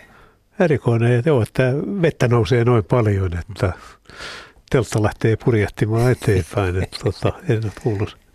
Siinä on varmaan vettä tullut niin paljon sitten jostakin rinteestä, että, että tota, noista. näin on voinut käydä, mutta vanhassa teltassa vesi olisi tullut sisään, mutta uudemmassa teltassa oli sitten muovi eristeet siinä. Tällä lailla luonto kokeilee ihmistä ja antaa pieniä merkkejä vaan suuremmista voimista. Ja tarjoaa jännittäviä elämyksiä. Taatusti yllättäviä elämyksiä. Joo. Kiitoksia Paula tästä soitosta. Ja meillähän tosiaan voi soittaa vielä. Vielä tässä on melkein 50 minuuttia aikaa. Nyt otetaan yksi sähköpostitse tullut tarina. Tän on laittanut meille Leena. Hän kirjoittaa näin, että löysin eräänä kevätiltana kanalastani nuoren kanahaukka uroksen repimässä kanaa. Hanhi urokseni rohkaistui minut nähdessään sille uhittelemaan, mutta haukka nokkaisi sitä vihaisesti. Paiskasin oven kiinni ja menin toisesta ovesta sisään pahvilaatikon kanssa. Sain sen huitaistua haukan päälle. Aamuvarhain panin laatikon autoon ja vein sitä peeveliä sata kilometriä pohjoiseen. Kun päästin sen laatikosta, se lensi vihaisena pienen pellon yli koivun oksalle ja alkoi kiljua. Jak, jak. Ja silloin tuli taivaan täydeltä naakkoja, jotka alkoivat tanssia sille ja kiljua vimmoissaan. Kyllä haukka sai uudet kaverit eikä tullut meille takaisin. Näin, näin tarinoi Leena. Sellainen kuljetustapahtuma. No siinä oli, oli kuitenkin noin rakentava suhtautuminen haukkaa hänellä, että kuljetti pitkälle, mm. pitkälle ja, ja luultavasti kanahaukka mietti, että ehkä ei kannata mennä tuonne kanalaan toista kertaa, jos joutuu pahvilaatikkoon ja siirretyksi muualle. Mutta nämä on jännittäviä kokemuksia kaikki tämmöiset. Ja, hmm. ja, Kyllä haukka saattaa olla aika rohkea silloin, kun se tietää, että tuosta saa saalista, niin välillä näkee kaupungissa sellaisia tilanteita, että on se nyt sitten kesykyyhky tai joku muu, minkä kimppu on hyökätty ja siinä se rauhassa vaan sitten aterioi muutaman metrin päästä ihmiset katselee tapahtumaa. Joo. Onko sä Juha huomannut? Et, joo, joo, eihän ne tunnu niin välittävän mitään, mutta siinä kohtaa kun on se syömisen kiihko päällä, niin pitää nälkäänsä kupu täyttää, niin ei siinä paljon haittaa, vaikka somekansa tulee ottamaan kuvia haukasta nettiä varten, että niin. ei enää paljon, paljon välitetä aiheesta. Ja onhan tuo tietysti tuo pahvi, pahvin käyttäminen haukan poistamisessa ja pieni muiluttaminen paljon parempi vaihtoehto kuin se, että sille tarjoisi vismuttiperäisiä pieniä kuulia suhteellisen nopealla vauhdilla perille toimitettuna, niin se on paljon, paljon niin kuin mukavampi, miellyttävämpi näin luontoa toisella tavalla ajattelevan ihmisen Kyllä. näkökulmasta. Joo. Kanahaukka ja varpushaukka saalista ja se on niiden kannalta ihan tavallinen tapahtuma. Joo. Mm. Mulla ei ole siis käsitystä siitä, että se pitää tietysti huolta nälkäinen haukka siitä ruo- ruuasta, minkä se on saanut, mutta en tiedä käy, käykö se siis ulkopuolisen kimppuun, niin en usko sitä, mutta... Ei, varmaan haluta. ihmisten kimppu ainakaan. No. Mm, kyllä ihminen on sille kuitenkin Liian Myös suuri pala. Ruokailun hetkellä liian suuri pala, joo, näin on. Välillähän käy niin, että siitä kanahaukkakin saattaa lähteä, mutta se palaa sitten hetken kuluttua. Kyllä, kyllä. Näkee, joo, että tilanne joo. on jollain tasolla muuttunut, että on joo. vähän rauhallisempaa. Kukapa ei hyvän ruoan ääreen palaisi takaisin, että, että joo. näin. Täällä on joku toinen laittanut myös äh, tuota kuvaa kuukkelista, joka hakee savukalaa. Oikein mainio, mainio kuva ja kuulemma, kuulemma letut ovat myös tämän kuvan Heikin lähettämän kuvan ää, mukaisesti ovat myös Googlein suurta herkkua. Taidanpa laittaa tuon kuvan esille tuonne lähetysikkunan Kotvasen kuluttua. Odotelkaa ja ihmetelkää sitä sitten, kun se, kun se ilmestyy sinne. Radio.suomi ja yle.fi osoitteeseen oli lähetetty tämäkin kuva. Kuukkeli. Otetaan nyt vähän asiaa Kuukkelista. Me on tässäkin ohjelmassa Kuukkelista jo kuultu. Ja puhuimme, Mutta joo. Puhuimme mutta tässä on yksi merkittävä asia se rohkeus, linnun rohkeus. Tulla muutaman metrin päähän jopa kädeltä sitten hakea leipää. Näin oli. Aika monella on kokemuksia siis siitä, että kuukkeli tulee ja rupeaa kaivamaan repusta ruokaa ja, ja niin edelleen, joka on jätetty syrjälle. Että, että se on tunnettu lintu tässä mielessä rohkeudessaan ja Kyllä ne retket, mitä, mistä äsken mainitsin muutamia, missä on kulkenut, jossa kuukkeli on tullut mukana, niin niissä on oma, oma pieni hohtonsa. Siis siellä Venäkarjalassa kymmenkunta kilometriä kulki melkein mukana. Se edellytti tietysti, että pientä ruokaa annetaan. Niin säännöllisesti Joo, mutta pien, pieneen oli tyytyväinen, mutta iloisen muiston jätti siihen ja, ja samalla lailla siis kansanperinteessä kuukkeli on, on semmoinen kultalintu, johon liittyy, liittyy tämmöisiä myönteisiä kokemuksia. Juuri sen, sen rohkeus ja se, se, että se tulee ihmisen lähelle, niin tietysti synnyttää, synnyttää nämä, nämä tunteet. JP varmaan muistaa, kun käytiin Muoniossa, niin siellä oli kuukkeleita ja lapintiaisia. Ja niin. välillä oli vähän ongelmaista kuvata niitä, kun ne saattoi tullakin putken päälle istumaan. No lapintiaisista on mulla ainakin sellainen mainio kuva, missä Kaima Juha Laaksosen eh, objektiivin päällä istuskelee lapintia, niin Juha katsoo sitä lintua aika hölmistyneen näköisin, että kuinka minä sinua kuvaan, kun sinä olet siinä objektiivin päällä. Just. Eli no. joskus näitä kuvaustilanteessakin tulee hassuja, hassuja juttuja. Ja kyllähän se toi kuukkeli tuli sitten loppujen lopuksi kyseisellä reissulla syömään kädeltä kädestä, kun sitä tarpeeksi kauan aikaa siinä houkuteltiin. Ja nämä kuukkeli siinä mielessä hauska lintu, sehän on ikuistettu paitsi tuhansia ja taas tuhansia valokuviin, niin se on ikuistettu myös ainakin, ainakin yhteen lauluun. Freud, Marx, Engels ja Jungin kappale, toi Pekulijenka Twist, eli nattasia katsomassa. Siinähän lauletaan näin, että Kuukkeli katteli kummissaansa sitä rinkan kiikutusta. Minä sanoin, onko sunkin eukkosi vihanen, kun sinunkin on silmäsi musta? Jaha, joo. Että kuukkeli on päässyt sitten laulun sanoihinkin mukaan. No ei ole kyllä oikeasti mikään ihme, se on niin sympaattinen tapaus. Kyllä, kyllä. Kuukkelitarinoitakin otamme vielä edelleen vastaan tänne, tänne tota, tarinailtaan. Ja nyt se kuva on sitten nähtävillä siellä yle.fi kautta Radio Suomi. Lähetysikkunaan kun kurkistaa niin sanottu, niin sieltä löytyy kuukkeli savukala aterialla kuva.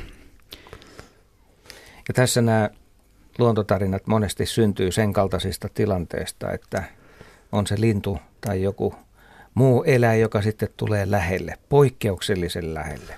No nyt esimerkiksi Juha kertoi, että Mikkelissä on nähty ilveksi. Aivan ihan neljä kilometriä, neljä kilometriä kaupungin keskustasta. Joku oli onnistunut ottamaan niistä jopa auton ikkunasta sitten kuvan kolme kappaletta ilveksiä. Todennäköisesti nuoria yksilöitä olivat siellä etsiskelemässä jotain purtavaa. Ja tässäkin on sellainen havainto, että tällaista tarinaa kerrotaan sitten seuraavat vuosikymmenet, että mitä Mikkelissä tapahtui. Joo. Varsin. Tupsukorvat saapuivat kyllä, hyvässä kyllä. järjestyksessä. Joo, siinä on kiinnostava Ilveksistä, kun puhutaan, että sen, sen tavallaan yleistyminen nyt, näin varmaan voi sanoa, että niitä on alkanut näkyä muuallakin. Nurmijärvellä myös on jopa Palojoella ilve, ilvekset liikkuu. Sen liikkumisalue on aika suppea, kun se elenee rauhallisesti, että se ei sillä lailla, sillä lailla kauempana näekään. En tiedä, mikä tällä hetkellä on ilvesmäärä Suomessa, mutta ehkä melko ennen kuitenkin. Ennen se Joo. oli todellinen harvinaisuus. Näin on. Ja varmaan nämä metsäkaurit ja muut, mitä on tullut, ja ne, niiden kanta lisääntynyt, niin sehän on positiivisesti vaikuttanut myös ilvekseen. Joo, siellä on nimenomaan metsäkauriit on ollut, ollut ruokana mm-hmm. ilveksillä. Että, tota, ja onhan niitä metsästettykin nyt, en mä muista mikä se määrä on, mitä Sellaistakin tapahtuu. Joo, joo. vaakunaeläimemme. Hmm. Hämeen vaakunaeläin, joo. joo. Toi Luonnonvarakeskus Luke kirjoittaa nettisivulla, että vuonna kaksi, ennen syksyn 2016 metsästyskautta Suomessa on, on ollut noin kaksi ja puoli tuhatta yli vuoden ikäistä ilvestä. Aha, joo. Tuo on se kymmenkertainen, kun verrataan vaikka suteen. Kyllä, Kyllä. joo. Joo, ilves on hieno eläin. Voiko joskus näkisi sellaisen luonnossa ihan oikeasti elävänä, vaikka sitten auton ikkunasta. Mä oon, ke- mä oon kerran nähnyt, tai siis kunnolla nähnyt, siis äh, Tuupovaarassa, Karja, Pohjois-Karjalassa, niin oli, oli käynyt sillä lailla, että Ilves oli tullut pihapiiriin ja mennyt koiran häkkiin, joka oli siis aidattu häkki, joka oli ollut avoimena koiran ruokaa syömään siellä. Ja samalla hetkellä oli sitten, kun oli syönyt sitä, niin isäntä oli astunut ovesta ulos ja Ilves oli kiivennyt pieneen tuomeen siihen, siihen, siihen häkin sisällä olevaa tuomeen ja siellä se istui rauhallisesti, kun mä menin katsomaan. Komean näköinen Ilves ja tota, illan mittaan sitten, kun poistuttiin siitä, niin se hyppäsi sen aidan yli ja katosi. Mutta siis kun läheltä pääsee näkemään noissa oloissa, niin näkee, miten tavattoman kaunis eläin Ilves on. Ja rauhallisesti siinä vaan katseli, että mitä hän tässä seuraavaksi tapahtuu, mutta ei, ei ei tehnyt mitään erikoisempaa. Miltäs Juha kuulostaa? Me ei ole mm, tällaista havaintoa joo. saatu vielä. Ei se ole. on edessäpäin. Se on sitten edessäpäin. Hyvä, että on elämässä jotakin odotettavaa. Ilveksen näkeminen. joo. joo. Olen mä Jaguarin nähnyt, enkä nyt puhu autosta. Olen nyt hyvinkin läheltä. Olen ollut samassa tilassa Jaguarin kanssa, siis tota, piene, pienessä häkissä eräässä keskiamerikkalaisessa valtiossa. Sillä oli tällaisen Lodgen majoituspaikan pihalla pieni eläintarha ja siellä oli jaguari. Se pötkötteli puun oksalla sinne ja isäntä sanoi, että mene vaan sinne häkkiin, ota siitä kuva, pääset lähempää ottamaan kuvan. Ja mä sanoin, että eikö se ole vaarallinen? Ei mitään ole vaarallinen. Käy ottaa vaan ne kuvat ja minä menin sitten sinne häkkiin. Otin kuvat, katselin kaunista jaguaria siitä hyvinkin läheltä. On varmaan montaakaan metriä ollut matkaa. Ja kun olin kuvani ottanut ja tulin häkistä ulos, niin se isäntä sanoi, niin kyllä se tuossa kerran yhdeltä kaverilta repi käden irti, kun se meni sinne häkkiin. että olisi ehkä saattanut tämän tiedon, ja jos olisin kuullut etukäteen, niin olisin jättänyt menemättä Jaguarin kanssa samaan tilaan. Tuliko sinulla ajatus, että tuossa tarinassa käytettiin värikynää, että oliko revitty käsi vai Todennäköisesti ei, ei ollut revitty, vaan halu, oli haluttiin, haluttiin vaan antaa turistille jälkeenpäin. jälkeenpäin kokemus, jota hän ei ikinä unohda. Hän kävi lähellä. Joo. Verenhimoista kädenrepiä jaguaria. Olen siis lähes jaguarin kanssa kulkenut. Ja jos toi olisi kerrottu etukäteen tällainen tarina, niin et varmaan olisi mennytkään sinne. No en todellakaan olisi mennyt. Hei, otetaan nyt vähän toisenlainen, vähän rauhallisempi tarina, koska Hanski on puhelimessa Janakkalasta ja Hanskin tarina sivuaa myös kuukkeleita. Terve Hanski. No terve, terve. Tosiaan kuukkelista kun oli puhe, niin tuli tuossa äsken ajoin kotipihaan, tuli ihan välittömästi mieleen ylläksellä tässä – vuosia vuosia sitten perheen nuorimmainen oli silloin joku, olisikohan viiden kuuden vanha ollut ja, ja tietysti käveltiin aika lyhyitä reittejä, kun on pieni mies mukana, mutta yhdelle taukotuvalle siinä, siinä tai itse asiassa iso kota, taukokota, missä oli tietysti nuotiopaikat ynnä muut siellä sisällä ja, ja asetuttiin. Meillä oli kodan ovi auki, sen verran pitkään siinä oltiin, että vielä ei pyryttänyt, mutta kodan ovi oli auki ja yhtäkkiä sinne lensi kuukkeli poika kun oli tietysti ensimmäisiä kertoja reisussa mukana, niin se oli ihan ihmeissään ja äimänä, että niin kuin mikä tämä juttu on. Että kuukkeli lensi sen hartioille ja pitkän aikaa se, se ihmetteli ja ihmetteli ja me ei oikein tiedetty, että mitä me sille, mitä me sille tehdään, mutta mä rupesin levittämään eväitä, niin tietenkin perinteisesti kuukkelihan tulee eväiden perässä aloin levittää eväitäni siihen, siihen kivetyksen reunalle, niin totta kai lintu tulee siihen ja katsoo mua ja katsoo poikaa kysyäkseen lähes tulkoon, että, että voiko tästä ottaa. Että ei se syöksynyt ihan suinpäin niihin eväsleipiin, vaan että se oikeasti katteli niin kuin ihan silmät suurina ja alkoi alko nokkimaan niitä, mutta sen verran pitkään me siellä oltiin, että ulkona alkoi vähän pyryttää. Mä laitoin sen oven kiinni. Ja tämä lintu kerran lensi siihen oven suuntaan, tuli uudestaan emäille ja toista tuntia me siinä oltiin, kun, kun lintu nokki niitä eväitä ja tuli pojan kädelle, tuli hartioille, tuli päähän. Poika antoi sille ruokaa siinä toista, toista tuntia kesti. Eikä, ja niin villilinnusta kun oli kyse, niin me ihmeteltiin, että se ei millään lailla halunnut pois sieltä. Et se, se oli tavallaan niin kuin sopeutui siihen ihan saman tien siihen koko tilanteeseen. Tarinahan päättyi sitten tietysti niin, että meidän oli lähdettävä ja lintu seurasi meitä aina sinne Ylläksen ähm, hotellin semmoiselle aukiolle, missä nyt alkoi sitten enemmän olemaan ihmisiä ja autoja, niin se seurasi ihan sinne asti, kun me käveltiin. Mutta, mutta se ehkä kaikkein eniten ja, jäi ihmetyttään, että, että villieläimestä kun on kyse, niin kuitenkaan sille ei tullut sellaista pakokauhua niin kuin eläimille, niin kuin myöskin kotieläimille joskus tulee suljetustilanteessa. Ja poika tietysti muistaa, tänä päivänä on 17 kaveri täyttä ja muistaa sen kun yön ja ihan täysin niin kuin eilisen päivän sen koko, koko hetken ja sen koko tilanteen. Tämmöinen tarina. Mainio Joo, tämä on hieno, hieno kertomus siitä, että tota, miten pääsee kokemaan luontoa. Ja siinä varmaan tietysti ajattelee, että, että ehkä, ehkä, ehkä tota, Googlella oli kokemusta aiemminkin, että se oli tässä niin kuin palvellut hiukan turistejakin, mutta että siis se, että, että se jää siis, ovi suljetaan ja Google jää rauhassa elelemään sinne, niin se osoittaa kyllä, että, että sen, sen niin kuin ystävyys ihmisiä kohtaan on täydellistä.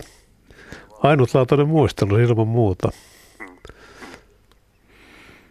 Joo. Ja ei taatusti haihdu mielestä tällainen tapahtuma. Ei, ja poika oli juuri sen ikäinen, että, että tota, kaikki tämmöinen jää, jää niin kuin ihan, ihan niin elävästi kuin ikinä voi olla, että se vaan pitää itse kokea niin valtava, valtavasti, että se, se iskostuu tuonne takaraivoon. Ja tosiaan tänäkin päivänä muistaa ihan elävästi koko, koko sen episodin ja tilanteen, jopa sen, miten ruokkia, mitä ruokkia kaikin puolin tämän. Että ihan mieletön, mieletön juttu, varsinkin kun Junnu sattuu olemaan mukana. Että. Joo. Hyvä, kiitoksia tästä tarinasta. Kiitos, se on oikein hyvä Kiitos samoin. Se oli siis Hanski. Meillä mahtuu vielä monta soittajaa tähän lähetykseen mukaan. 0203 17600 on puhelinnumero. Kyllä tuolla näyttää valot vilkkuvat siihen malliin, että halukkaita osallistujia on jonoksi saakka. Hyvä niin. Lähetysaika on reilu puoli tuntia jäljellä ja äsken puhuttiin suurpedoista, jotka tietysti säväyttävät suomalaisia. Ja Juhalla oli se karhuhavainto, mutta me on taidettu se joskus kertoa. Niin joo. Mutta se, sillä se, sä pääset elvistelemään se, minulle. Se on semmoinen vaatimaton karhu. Käveli loikki tien yli, kun ajelin autolla tuolla Etelä-Savossa lähellä Savonlinnaa, Rantasalmella. Mutta tämän lisäksi tietysti oot ollut piilokojussa Joo. kuvaamassa, mutta se on sitten luku sinällään, koska toi, että karhu tulee yllättäen – niin se on aika kova juttu. Mutta tuollahan tiedetään niitä odottaa ja siinä illan kähmyssä alkaa sitten nallet valua siihen kohteelle. Joo, kyllä se varmasti jokaiselle, joka tuollaiseen piilokojuun menee se ensimmäisen kerran, kun sen karhun näkee, kun se tulee sieltä metsästä, niin kun se näkee oikeasti niin kuin ensimmäistä kertaa, niin se jää mieleen ihan varmasti. Sitten kun se toistuu useimmilla kerroilla käytyä, niin ei se enää sitten ole. Toki se joka kerta säväyttää, mutta se ei ole enää niin iso juttu. Mutta mä muistan yhden ohjelman, missä olit mukana.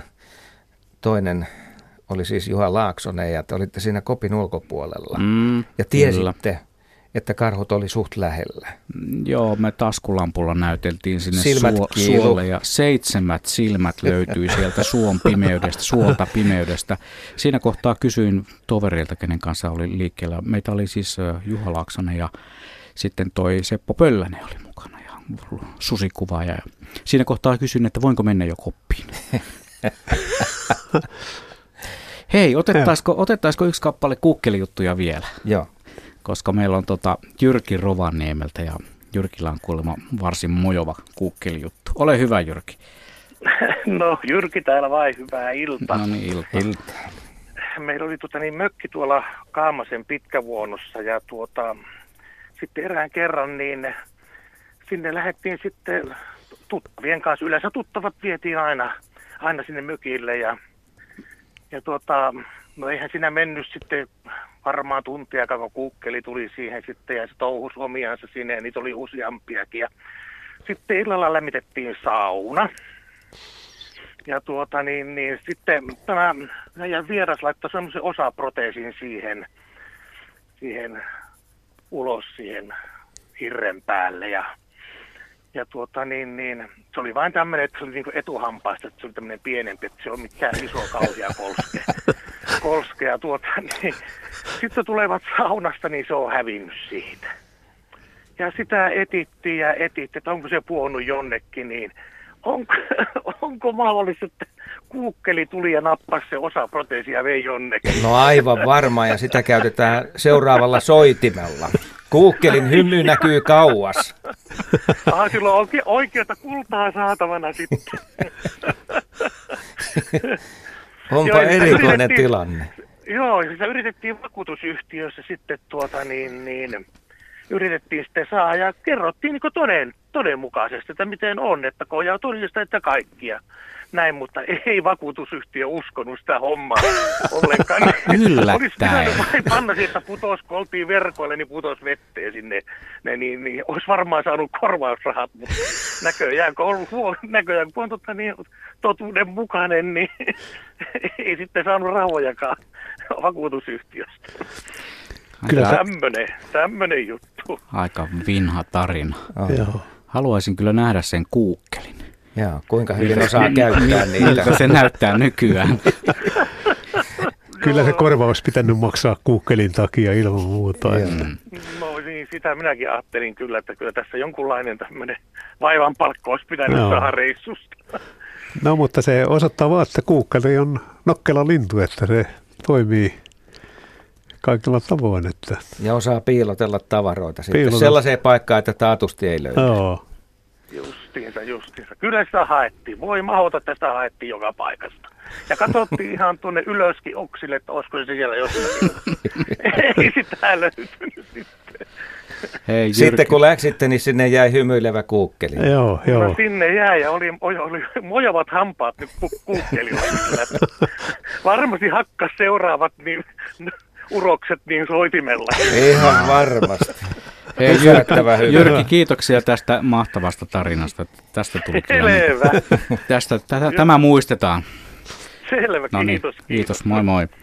Joo, haluaisin nähdä sen turistin ilmeen, seuraavan matkailijan ilmeen, kun se kuukkeli tulee pyytämään sitä savukalaa tai lettua, kun se hymyilee. Okei, nyt jätetään tämä. Pitää olla tarkkana Lapissa, että mihin leekot laittaa. Joo, joo. Etkin äkkiä voi lähteä siitä. Joo, Hyvä juttu. okei. Hei, otetaan täältä yksi Timon kirjoittama tarina. Öö, tässä tarina, tarinassa kerrotaan siitä, kuinka linnut ovat viisaita hankkeessaan ruokaa. Oli alkukevät Kittilässä, Kelon tekemän kylässä. Olima isän kanssa laittanut verkot veteen, kun oli jo sen verran sulanut ojan suusta. Jääreunasta olimme jo monien vuosien ajan saaneet isoja siikoja ja haukia, eikä ollut tämäkään kevät poikkeus. Annoimme verkot olla yön yli ja aamulla lähimmä kokhemaan verkot. Pahoittelen, en osaa sanoa tuota H oikeaan paikkaan varmasti. No, jatketaan. Kyllä meitä odotti yllätys. Merikotka nimittäin istui jään reunalla ja koki meidän verkkoja. Puoli tuntia seurasimme kotkan touhuja ja oli vishin tehnyt sitä ennenkin, kun niin varovaisesti nosti verkkoja. Ja loppujen lopuksi kotka sieltä ison hauen nosti, eikä rikkonut verkkoja. Ja siitä lähtien kotka on joka vuosi tullut meidän kanssa verkoille. Että tämmöinen tarina. Tämä tarina tuli Kittilästä Timolta. Aika huima. On. Merikotkan kalastus. Joo, että Tällä tavalla. osaa välttää siis joutumasta itse, itse kiinni verkkoon. Että Joo. sanotaan vaan, että, että se on tehnyt monta kertaa sitä hommaa. Ja, Siinä ei saa hosua. joo, Rauhalliset, I- pitkät ihan oikein, liikkeet. kun rauhallisesti jossain. Tämmöisen, tämmöisen jutun kun pystyisi kuvaamaan, niin siitä tulisi tuolla sosiaalisessa mediassa, joka nykyään on kaikkien kuvien ja videoiden julkaisukanava, niin siitä tulisi jättimäinen hitti. Ihan ehdottomasti. Ajatelkaa nyt sitä visiota. Merikotka nostelee verkkoa ja ottaa sieltä kalan. Miten mä nyt, kun sä tämän asian kerrot, niin muistan sellaisen tapahtuman, jonka on nähnyt kuvattuna. Siinä oli jotain koukkuja laitettu avannosta ja varislintu oli vetämässä sitä siimaa ja tiesi, Okei. että siellä voi olla syötävää. No niin. Ja sekin veti todella rauhalliset pitkät vedot ja sitten sieltä tuli kalaa ja se otti kalan pois siitä. No niin. Eli tämäkin on Eikä jäänyt itse kiinni. jo, Joo. jo niin kuin tehty. Hyvä, Nämä hyvä, hyvä. kiinnostavia juuri nämä, nämä, nämä kuvaukset, mitä on tehty lintujen viisaudesta, siis miten ne rikkoo, ei nyt pähkinöitä, mutta muuta varikset, että, että tota, saa ru- ruokansa takia. Että, eihän siinä se osoita vaan, että nälkä on se, joka pistää toimimaan viisaasti ja verkosta voi saada kalaa, kun osaa ottaa sen, mutta että, että meillähän on aina toi tota varista pidetty semmoisena viisaana lintuna, varislintuja yli malkaan on pidetty viisaana. Ne Niin kuin on onkin. viisaita. Joo. Kyllä. Jotka- Ei niiden tarvitse pari kertaa nähdä se touhu, niin se on Joo. silleen tiedossa, että mitä siellä tapahtuu. Tähän aiheeseen. Tässä kohtaa voisi kertoa pienen kirjavinkin. Nimittäin suosittelen lämpimästi Helena Telkärannan kirjaa, jossa hän, uusinta kirjaa, jossa hän kertoo nimenomaan eläinten käyttäytymisestä, siitä kuinka ne oppivat paljon asioita. Muun muassa hän kertoo paljon Kaledonian variksesta, jotka osaavat, jotka osaavat käyttää työkaluja. Ne valmistavat puun sellaisesta lehdestä tekevät työkalun, jossa on väkäsiä ja sitten sillä, sillä sitten harrastavat jotain toukkien metsästystä ja vastaavaa. se on, se on hämmentävää, hämmentävää luettavaa oikeasti. Siinä on monella näkökulmalla. Siinä on hienoja tarinoita. Niitäkin tarinoita voitaisiin kertoa tässä, mutta tämä on joka tapauksessa Luontosuomen tarinailta vielä 23,5 minuuttia. Ja osan siitä ajasta käyttää Leena Hämeestä, joka on nyt puhelinlinjalla. Terve. Tuota, haluaisin kertoa noin kymmenvuotiaan tytön maidonhakureissusta. Tuota, mä oon itse se aikanani ollut se kymmenvuotias. Äiti laittoi äh, naapurista hakee semmoisella kolmen litran alumiinihinkillä maitoa ja mä yksin sousin puuveneellä Nokisalmen toiselle puolelle. Kuulolla on ihmisiä, jotka tietää, mikä se Nokisalmi on.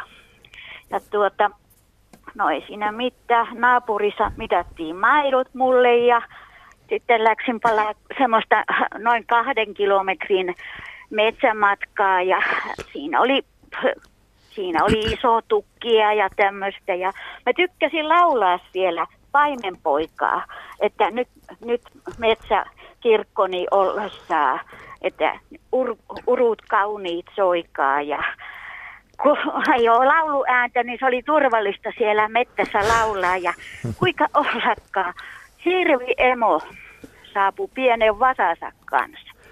Ja tuota, iso ukki ja mummoja oli evästänyt, että jos, kun ne oli aivan tuttuja ne hirvet siellä, että jos vasa emo kanssa tulee, niin ei auta jäädä odottaa, vaan etsiä korkeata paikkaa.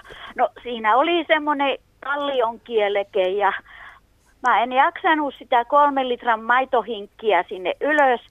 Minä menin sieltä takakautta ja kiipesin sinne kallion kielekkeelle.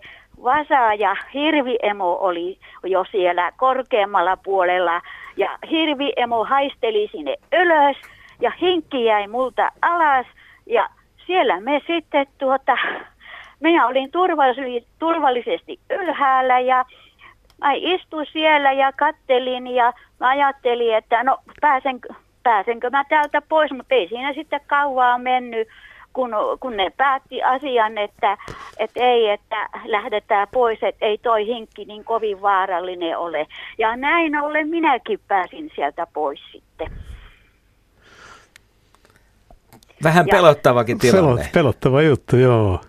Mutta neitä oli, siis mä oon korven kasvatti Saimaalta ja me oltiin totuttu siihen, että, että kun tulee ilta ja, ja on semmoinen luhta ja siellä on paljon kortetta ja tämmöistä, että sinne tuli hirvet ater, syömään niin kuin illalla myöhään. Ja meidän huvi oli se, että me päästiin, siellä oli niitä kiviä sun muuten, mentiin istumaan kivelle ja laskemaan, että kuinka monta tänä iltana tulee hirviä. Että se oli meidän niin kuin, niin kuin se harrastus. Se on aika hieno harrastus päästä harrastamaan tämmöistä asiaa illalla, mm. katsomaan paljonko hirviä tulee. Paljonko niin, siinä se, parhaimmillaan oli sitten? Miten? No siinä oli neljä, viisi kappaletta, sen mä muistan. Ja tämä oli semmoinen asia, että kun mä joudun takakautta kiipeämään, niin mä muistan, että kyllä siinä sammal vähän tippu. Mutta mun oli pakko päästä sinne ylös. Et ei siinä muukaan auttanut. Et tuota, mutta siellä oli muitakin näitä metsän eläimiä sun muuta. Ei me, jotka asuttiin siellä ja korvessa, niin ei me osattu niitä pelätä. Ei. Hmm. Se kuuluu siihen systeemiin. Kyllä, näin on.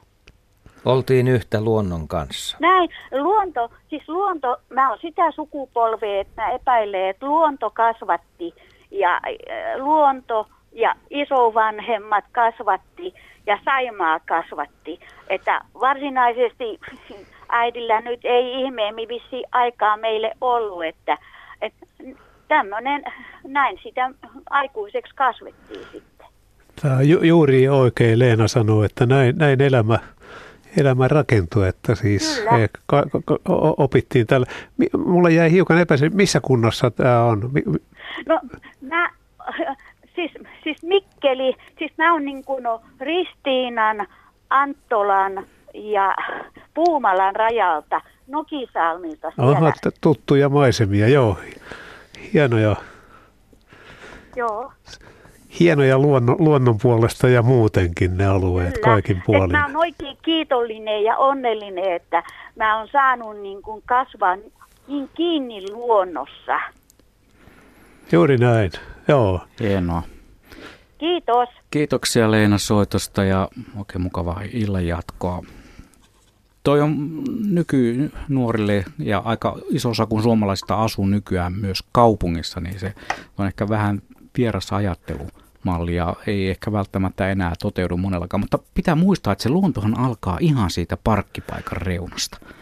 Joo, se on tärkeä seikka kanssa, niin. että, että siis tämä luonto alkaa ihan parkkipaikan vierestä ja voi tehdä mielenkiintoisia havaintoja. Ja mä oon huomannut sen nyt, että kun tapaa näitä varttuneempia luonnossa kävelijöitä, jotka tekee pieniä retkiä enää kotiportin ulkopuolella, niin, niin kuin, siinä voi tehdä siis paljon hienoja havaintoja ihan pienellä alueella, kun tarkasti osaa, osaa katsella, että ei välttämättä tarvitse lähteä rinkaselässä pitemmälle, mm. mutta että molemmat vaihtoehdot on hienoja ja, ja niin kuin tästä Leenan kertomuksesta kuuluu, niin ne on, ne on jää sitten elämää ja se elämän tasapaino luonnon kanssa on ollut tämmöistä ymmärrystä ja tietoa ja, ja sen, sen tiedon välittäminen nyt on tietysti näiden muutosten takia, kun ihmiset ovat aika suuresti ahtautuneet tänne Etelä-Suomeen, niin hankalampaa, mutta kesämökit ja muut tarjoaa sitten mahdollisuuksia taas siihen ja muu liikkuminen. Että ja Suomi on, niin, Suomi on täynnä monenlaisia paikkoja, luonnonpuistoja ja muita vastaavia. Ja hyvinkin lähellä asuinkeskuksia on hienoja, hienoja paikkoja, joihin pääsee suhteellisen kätevästikin. Ja melkein tälleen talvella niin enemmän tapahtumia on kaupunkialueella kuin siellä metsässä. Se on ihan totta sekin, joo, kyllä. Että täällä Helsingissäkin on aika tavalla elämää. On, on joo. Se, se unohtaa, kun ajattelee, muistelee sitä vanhaa käsitystä, jolloin ei, ei ollut näin, että se maaseutu oli. Että kyllä todella kaupunkiluonto on ihan rikasta ja eikö näitä lintuhavaintoja Helsingissä, niin nyt tehdään enemmän kuin jossain. Ja niin sekä havaintoja. Joo, tämä on edelleenkin Luontosuomen tarinailta 0203 17600 on puhelinnumero. Ja äsken kun puhuin sitä Helena Telkärannan kirjasta, niin sen, sehän on nimeltään Eläin ja ihminen, mikä meitä yhdistää. Se on täynnä pieniä ja vähän isompiakin tarinoita. Esimerkiksi siinä kerrotaan vasentassuisista kissoista ja, ja tota, reilua peliä vaativista apinoista. Mm-hmm. Eikö kuulosta mielenkiintoista? Joo, kyllä. Joo. Hei, mutta nyt meillä on seuraava soittaja langan päässä. Hän on, hän on Heikki Porvoosta. Terve Heikki. Hyvää iltaa, Heikki Haapavaara Portoosta. No niin, ole hyvä. Minkälaista tarinaa? Sivu sitten siellä tuota Vienan Karjalaa ja mun oli pakko tarttua tähän puhelimeen. Meillä on nimittäin semmoinen yhteiskunnallinen kalastus- ja metsästysseura kuin Kiimaisjärven miehet, joka on siellä perustettu 30 vuotta sitten. Mutta sitten asiaan. Me oltiin menossa 1990 syksyllä viettämään Kekkosen syntymäpäiviä Pistojoelle siihen Eldankajärven rantaan. Ja siinä laittiin yöllä teltta pystyyn ja mä aamulla rupesin sitten laittaa perhosiimoja kuntoon. Ja katsoin siihen alla olevaan koskeen, että kuka siellä oikein noita harjuksia pyydystää. Ja mä katsoin, että se oli minkki, mutta kun päivä valkeni, niin toden totta se oli Hilleri. Tämä meiltä sukupuutto on kuollut ja mä en olisi niin muuten ollut varma, mutta kun meillä oli kerron jäsenenä myös nyt jo edesmennyt Lauri Haateja, josta tuli myöhemmin Suomen metsästysmuseon johtaja. Ja tämä Hilleri kalasti siinä samassa koskessa koko sen Kekkosen syntymäpäivän meidän kanssa. Me yritettiin ottaa isompia harjuksia, Hilleri sai pienempiä. Ikimuistoinen päivä. Ja jos tunnette niitä seutuja, niin ne seudutkinhan on aivan ainutlaatuiset. Siellä on tämä Eldankajärvi, Laulujen järvi siinä yläpuolella. Nämä on sitten nämä kiskiskukkulat ja munat ja makkarat. Ja jos hiukan liiottelee, niin toiselta puolta jokea voi heittää perhoa suomalaisten juoksuhaudasta ja toiselta puolta venäläisten juoksuhaudasta. Ikimuistoinen päivä. Joo, tämä on hieno, hieno muisto Heikki. Tuota, tuttuja maisemia mulle kovasti. Siis olen... Joo, eikö tämä teki sen, miksi mä soitinkin. Joo, siinä siis tämä Jolmanka tai Eldankajärvi, jonka oikea nimi on oikeastaan Jolmanka, mutta siitä on Eldankajärven jää tämä Pentti Tiesmoan kappale, jonka ka- kaikki tuntevat hyvin, niin on tehnyt sen, sen tällaiseksi. Tämä on kiva. Mä en, mun täytyy nyt sanoa, että mä en hallitse tämän Hillerin historiaa niin tarkasti, mutta se oli merkittävä otus aikanaan. Ja, ja eikö Juu, niin? Ja, sen, ja, ja jostain tietyömaalta Sotkamosta oli viimeinen havainto Joo. Suomessa. Ja sen takia me oltiin niin epäuskoisia kaikki, mutta kyllä mehän täytyy sitten Lauriin uskoa. Se Sehän tuo- oli pienempi ja ruskea sävyinen, että... Mulla oli mutta on reipas ja kaunis eläin. Ajaa. Sitten mulla on sellainen käsitys, että se oli aiemmin hyvin merkittävä saalisolento tämä Hilleri, mutta en, en tarkka, mutta tämä, tämä vaan osoittaa, että näitä havaintoja voi tehdä, mutta historiallisesti kiinnostavilla alueilla olet Juu, kulkenut me siellä. Ja, oltu siellä 30 vuotta, että mä oon jatkettu sitä jokea siitä ylöspäin. Siellähän on sitten nämä kuuluisat Hämeenkylän kosket ja Hämeenkylän koskee yläpuolella nämä Seitsemisen kosket kyllä, joo, joo. ja niin edelleen. Mutta kalantulohan siellä on viime vuosina huonontunut dramaattisesti. Näin olen, olen kuullut. Olit, oli, oliko se tuota siis, menittekö te Uhtualle saakka siitä sitten kiskisku? Juu, joka, joka vuosi me käydään uhtualla. Just joo. No ehkäpä törmäämme siellä jonain kauniina päivänä. No sitä, sitä toivomme. Sehän on kuitenkin harmi, että tuli tämä Ukrainan kriisi. Et, sehän oli kuitenkin meille se, suomalaisille semmoinen erikoistarjous. Joo. Että siellä Vienassa mulle tulee edelleenkin aina hyvä olo. Ja kun se alkoi niin varhain tämä meidänkin matkailu, niin me ollaan joskus nauhoitettu sieltä muun muassa lyydin kieltä, jota ei kyllä enää kuule missään. No sitten on mahdollisuus, että sinne saattaa joku lyydinkielen puhuja tulla, että se on. Mutta ne on hienoja runomaisemia ja, Kyllä, ja niin edelleen. Vielä yksi kysymys, niin Ole hyvä. milloin tämä Kekkosen syntymäpäivä nyt olikaan? Että miten se? Se oli 3. syyskuuta 1990. Selvä. Ja, ja tämä nyt on, kun me jo kerran vuodessa meillä on ollut tapana käydä tätä pahaa siellä levittämässä, niin tämä nyt sattui näin myöhään, mutta toisaalta se oli niin kuin tarkoitettukin. Ja me oltiin, oltiin menossa pidemmäksi, mutta yö yllätti. Toki me tunnettiin se jokimaisema ja tultiin siihen sitten. Ja meillä oli hirveän hyvä kalaonni myös, että muun muassa me oli porukassa myös semmoinen, ja on edelleen ympäristöoikeuden proffa Vesa Majamaa. Hän sai siitä samasta koskesta yli kahden kilon harjuksen silloin samana päivänä. Oho, oho. Se on todella iso jo. Joo. Kyllä, kyllä se oli Kekkosen lahja meille. No näin voi tulkita, joo, ei siinä mitään. Ja ihan oikealle miehelle meni Vesa Majamaalle, joo. Että. Kyllä, kyllä. Mutta tämä oli pakko jakaa nyt, kun aloitte siitä Vienasta puhumaan. No niin, hyvä. Kiitoksia soitosta. Kiitos, hei hei. Moi moi. Se oli siis Heikki ja otettaisiko saman tien sitten lähetykseen myös Sulo. Hän soittaa Haukiputaalta ja nyt saadaan taas kalajuttua mukaan lähetykseen. Terve Sulo. Terve, terve. Kalajuttu oli äskenenkin. Joo, joo, kyllä. Kerro Ei, vaan niin, oma tarinasi. Tämmönen, tämmönen kalajuttu. Mä olin syksyllä, se oli tuossa, tuossa lokakuun loppua, niin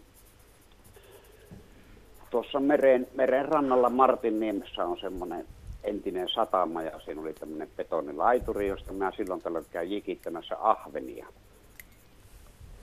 Ja sattui olemaan ahve aika hyvällä syönnillä siinä ja sitten tapahtui semmoinen juttu, että tuota, oli jälleen ahven kiinni, niin yhtäkkiä alkoi riuhtoa hirveästi siellä V-alla, niin mä ajattelin, että iso hauki otti se ahven. No minä kelasin hiljalleen sitä, siinä oli laiturissa semmoinen kaksi ja puoli metriä, että en minä olisi millään saanut sitä haukia ylös otettua siitä. Mutta kelasin kuitenkin, niin sitten kun se tuli ihan pinnan lähelle, niin tiedätkö mikä siinä olikin kiinni? Mä menisin sanoa samalla heitolla tuota, niin linnun ja kalan. Ahvenessa oli kiinni merimetso. Ja, ja tuota, mähän menisin lentää selälleen, kun se aivan hirveä posaus kävi ja siitä kun se lähti, niin mä olin, mä olin aivan äimän käken. Niin, niin jäljestäpäin olen ajatellut, että olisi ollut aivan mahtava, kun se olisikin tarttunut se jiki siihen merimetsoon kiinni, niin mä olisin saanut virvelle ja le, sieltä ylhäältä tulevaa tai yrittänyt saada sen linnun taivalta alas. Tämmöinen. No. Ja sitten joku on pitänyt tätä aivan, aivan tämmöisenä kalajuttuna, mutta, mutta tuota, sitten siinä tulikin yksi kaveri, joka oli ollut likittelemässä, niin edellisenä päivänäkin oli ollut kaksi merimetsoa siinä uisketelemassa. Ja tuota, sitä mä ihmettelin, että se, se, mä en sitä nimittäin nähnyt, että mistä se tuli, mutta se oli, siinä oli noin viisi metriä vettä, missä tämä ahve otti kiinni ja sieltä se syvältä otti sitten se merimetso sen ahvenen, jota minä en, ahvenen saa ja se oli riekaleena, mutta lintua en saanut. On tämä erikoinen tapahtuma. On, on, joo. Kyllähän tämä on tiedossa, että kalaa syövät linnut saattaa tällä tavalla iskeä. Ja onhan siinä vähän rajattu sitten se kalan liike, joka on siinä Totta koukussa kai. kiinni. niin Se on sillä tavalla helppo saalis. Joo. Mielenkiintoinen tarina. Kiitoksia Sulo tästä jutusta. Joskus olen itse ollut kalalla silleen, että kun on vedetty perässä kelluvia vaappuja ja kun vene on, on esimerkiksi yhteen vaappuun iskenyt kala ja sitten joku on jostain kumman syystä lopettanut veneellä eteenpäin menon, niin nehän nousee pintaan ne vaaput. Niin jossain kohtaa sitten kävi sillä tavalla, että yhtäkkiä siima menikin taivaalle, koska se vaappu oli lokiin, lokiin tota, lokki nappasi, nappasi sen vaapun. Niin se, siinä olikin sitten työtä saada se, saada se tota, lokki sieltä alas ja vaappu pois lokilta. Onneksi se kuitenkin päättyi silleen kohtuullisen, kohtuullisen kivuttomasti, mutta varmasti lokki muisti loppuikänsä sen, että ei välttämättä sellaista oranssia pinnassa liikkumattomana olevaa juttua ei kannata välttämättä napata nokkaan. Voi käydä kehnosti. Nimenomaan nokassa oli koukut sillä. Joo, mutta se, se ei ollut kuitenkaan silleen kunnolla kiinni, että täytyy sanoa, että se, siinä oli onni, onni onnettomuudessa siinä mielessä. Hei, tähän vielä mahtuisi jokunen tarina mukaan. Otetaan tuota yksi kappale tarinoita. Tämä liittyy myös lintuihin. Tässä on tämmöinen ju- juttu, että kesähuoneen ovi auki takapihalle. Lintu lentää sisään huoneen pöydälle minua katsellen. Yksi lintu lensi oven päälle katsellen minua, joka istuin siinä huoneessa. Useita lintuja käveli edestakaisin oven editse. Mietin, mistä moinen mielenkiinto minua kohtaan. Tässä on siis tosiaan monta lintua. Yksi tulee sisälle ja, ja muut siinä steppailee oven edessä. Ja Seuraavana päivänä huomasin kuolleen oravan hukkuneena sadevesitynnyriin, joka sijaitsi avoinna olevan oven takana. Ja viestin lähettäjä, joka ei ole nimeä laittanut tähän matkaan, kysyy, että voiko eläimet sitten tuntea toisen eläimen hädän. Että jos on just sillä hetkellä ollut esimerkiksi orava siellä pöntössä ja nämä linnut on yrittänyt viestiä sille. Tämä on mielenkiintoinen. Tämä jää tietysti selvittämättä, mutta meidän mielikuvitus alkaa laukata. Joo, juuri. joo. Näin kuinka täällä alkaa mielikuvitus laukata herroilla pään päällä. Ja mä, lu- mä luulen ainakin siis tässä, että, että ne on tulleet silloin, kun orava on ollut elossa, että ne eivät ole siis ora, kuollutta oravaa tulleet Mm. katsomaan, että siinä on ollut, ollut, ollut. mutta se, että, että ne olisi tulleet niin kuin auttamaan sitä, niin sitä, Se ei ole mahdollista. Mm. sitä on vaikea miettiä niin, mutta että, että kiinnostus siinä jo- jo- jotakin, että jotakin syötävää tai hyvää siinä on ollut tarjolla, mutta että jännä juttu. Mm. Kyllähän pienempiäkin lintuja kiinnostaa tällaiset poikkeavat tapahtumat. Joo, joo, joo. Ja siihen kertyy sitten enemmänkin Joo, niitä katsomaan jotakin outoa tapahtuma. No, ja miten se etenee siitä. Jos seuraavan pitänyt jotain ääntä, mitä tämä kyseinen henkilö ei ole kuullut, mutta linnut ovat kuulleet sen. Ne on tulleet ihmettelemään, että mistä tuo tuollainen hätäinen sihinä tai vinkuna tai mitä se varmaan, sitten ikinä päästä. Näin, joo, päästä. oravana. Joo. Jos oikein nopea soittaja on vielä, niin voitaisiin ehkä ehtiä ennen kahdeksaa ottaa, mutta kyllä täytyy olla tosi sukkela. Erittäin nopea. Hmm. Nelisen minuuttia. Vielä jatketaan tarinoiden maailmassa ja kahdeksan uutisten jälkeen on Metsäradion aika sitten. Mutta kyllähän tuossa nyt näyttäisi siltä, että linjalle saatiin juuri nyt Pirjo Lohjalta. Terve Pirjo. No hei. Mä kertoisin semmoisen tarinan noista viisaista variksista. Mulla olisi kyllä näitä useampia, mutta tässä oli yksi. Eli mulla oli kaksi mäyräkoirapoikaa ja mä niiden kanssa kävelin. Mä olin useasti jo ruokkinut variksia. Mulla oli aina leivänpaloja mukana ja mä heitin niille. Ja tota, niistä tuli sitten kahdesta variksesta tuli niin kesy, että ne rupesi seuraamaan mua ja niitä koiria. Ja sitten toinen niistä variksista tuli niin lähelle, että se kävi aina nyppäsemässä hännän päästä sitä rauhallisempaa mäyräkoiraa. Koira vaan katsoi taaksepäin, että mikä se oli, kun nykäsi. Niin varis meni muutaman askelen taaksepäin ja ny- nykäsi hetken päästä uudestaan. Mutta vahingossakaan se ei nyppässyt sitä semmoista oikein energistä koiraa, joka olisi varmasti hyökännyt sen päälle, jos olisi, että mistä mm. se varis osasi vielä arvata, että sen toisen häntää uskaltaa nykkiä. Se on Tämmöinen. riittävästi tarkastellut koiria jo ennen tuota tapahtumaa. Joo, että ne oppi siihen, että ne käveli ihan, me käveltiin tien toista puolta koirien kanssa, niin varikset käveli tien toista puolta ja ihan meidän tahdissa siinä rinnalla. Mä oon nähnyt sellaisen videon, missä pikkulinut käy hakemassa nukkuvasta koirasta karvoja pesäänsä. Joo. Eikä koira välitä mitään. Ilmeisesti on käynyt siis ennenkin. Koira vaan tykkää siitä. Mutta tässä, tässä, tässä voi olla tässä Pirjon kertomassa tarinassa siis se, että, että tässä tulee niin kuin eläinten leikki, josta joskus on kirjoiteltu jotakin, mm. että, että siinä ei ole kiusanteko, vaan viisaat varikset haluaa hiukan leikkiä tämän yksinkertaisemman koiran kanssa, mm. joka ei ymmärrä, että, että tota, siinä voi olla tämmöinen, että ei siinä ole sen kummemmasta kysymys. Eli, eli ongelma on, että leikkivätkö varikset, viisaat varikset myös? Tuntuuko se leikiltä? Niin, se on sitten taas eri asia. Tuntuuko se siitä koirasta leikiltä, mutta nähtävästi ei kovinkaan paljon häiriintynyt, kun vaan aina vilkaisi sitä. Joo. Hei, kiitoksia Pirjo. Tämä oli, tämä oli varsin mainio päätös tarina tälle tarinaillalle ja eiköhän me jossain kohtaa taas otetaan uusi kattaus. Kyllä otetaan. Joo. Ja sitä ennen istutaan nuotiolla ja nuotion ympärillä kuullaan tarinoita, jotka sitten kerrotaan tässä lähetyksessä myöhemmin. Mutta tämä todistaa edelleen sen, että kyllä näissä on voimaa. Ihmisten välisissä keskusteluissa ja tarinatuokioissa. Vai miten menee? Näin on. Tarinat elävät ja niin kuin sanottu, niin, niin kauan kun ihmiset puhuvat ja tapaavat, niin tarinoita syntyy ja niitä on mukava kuunnella.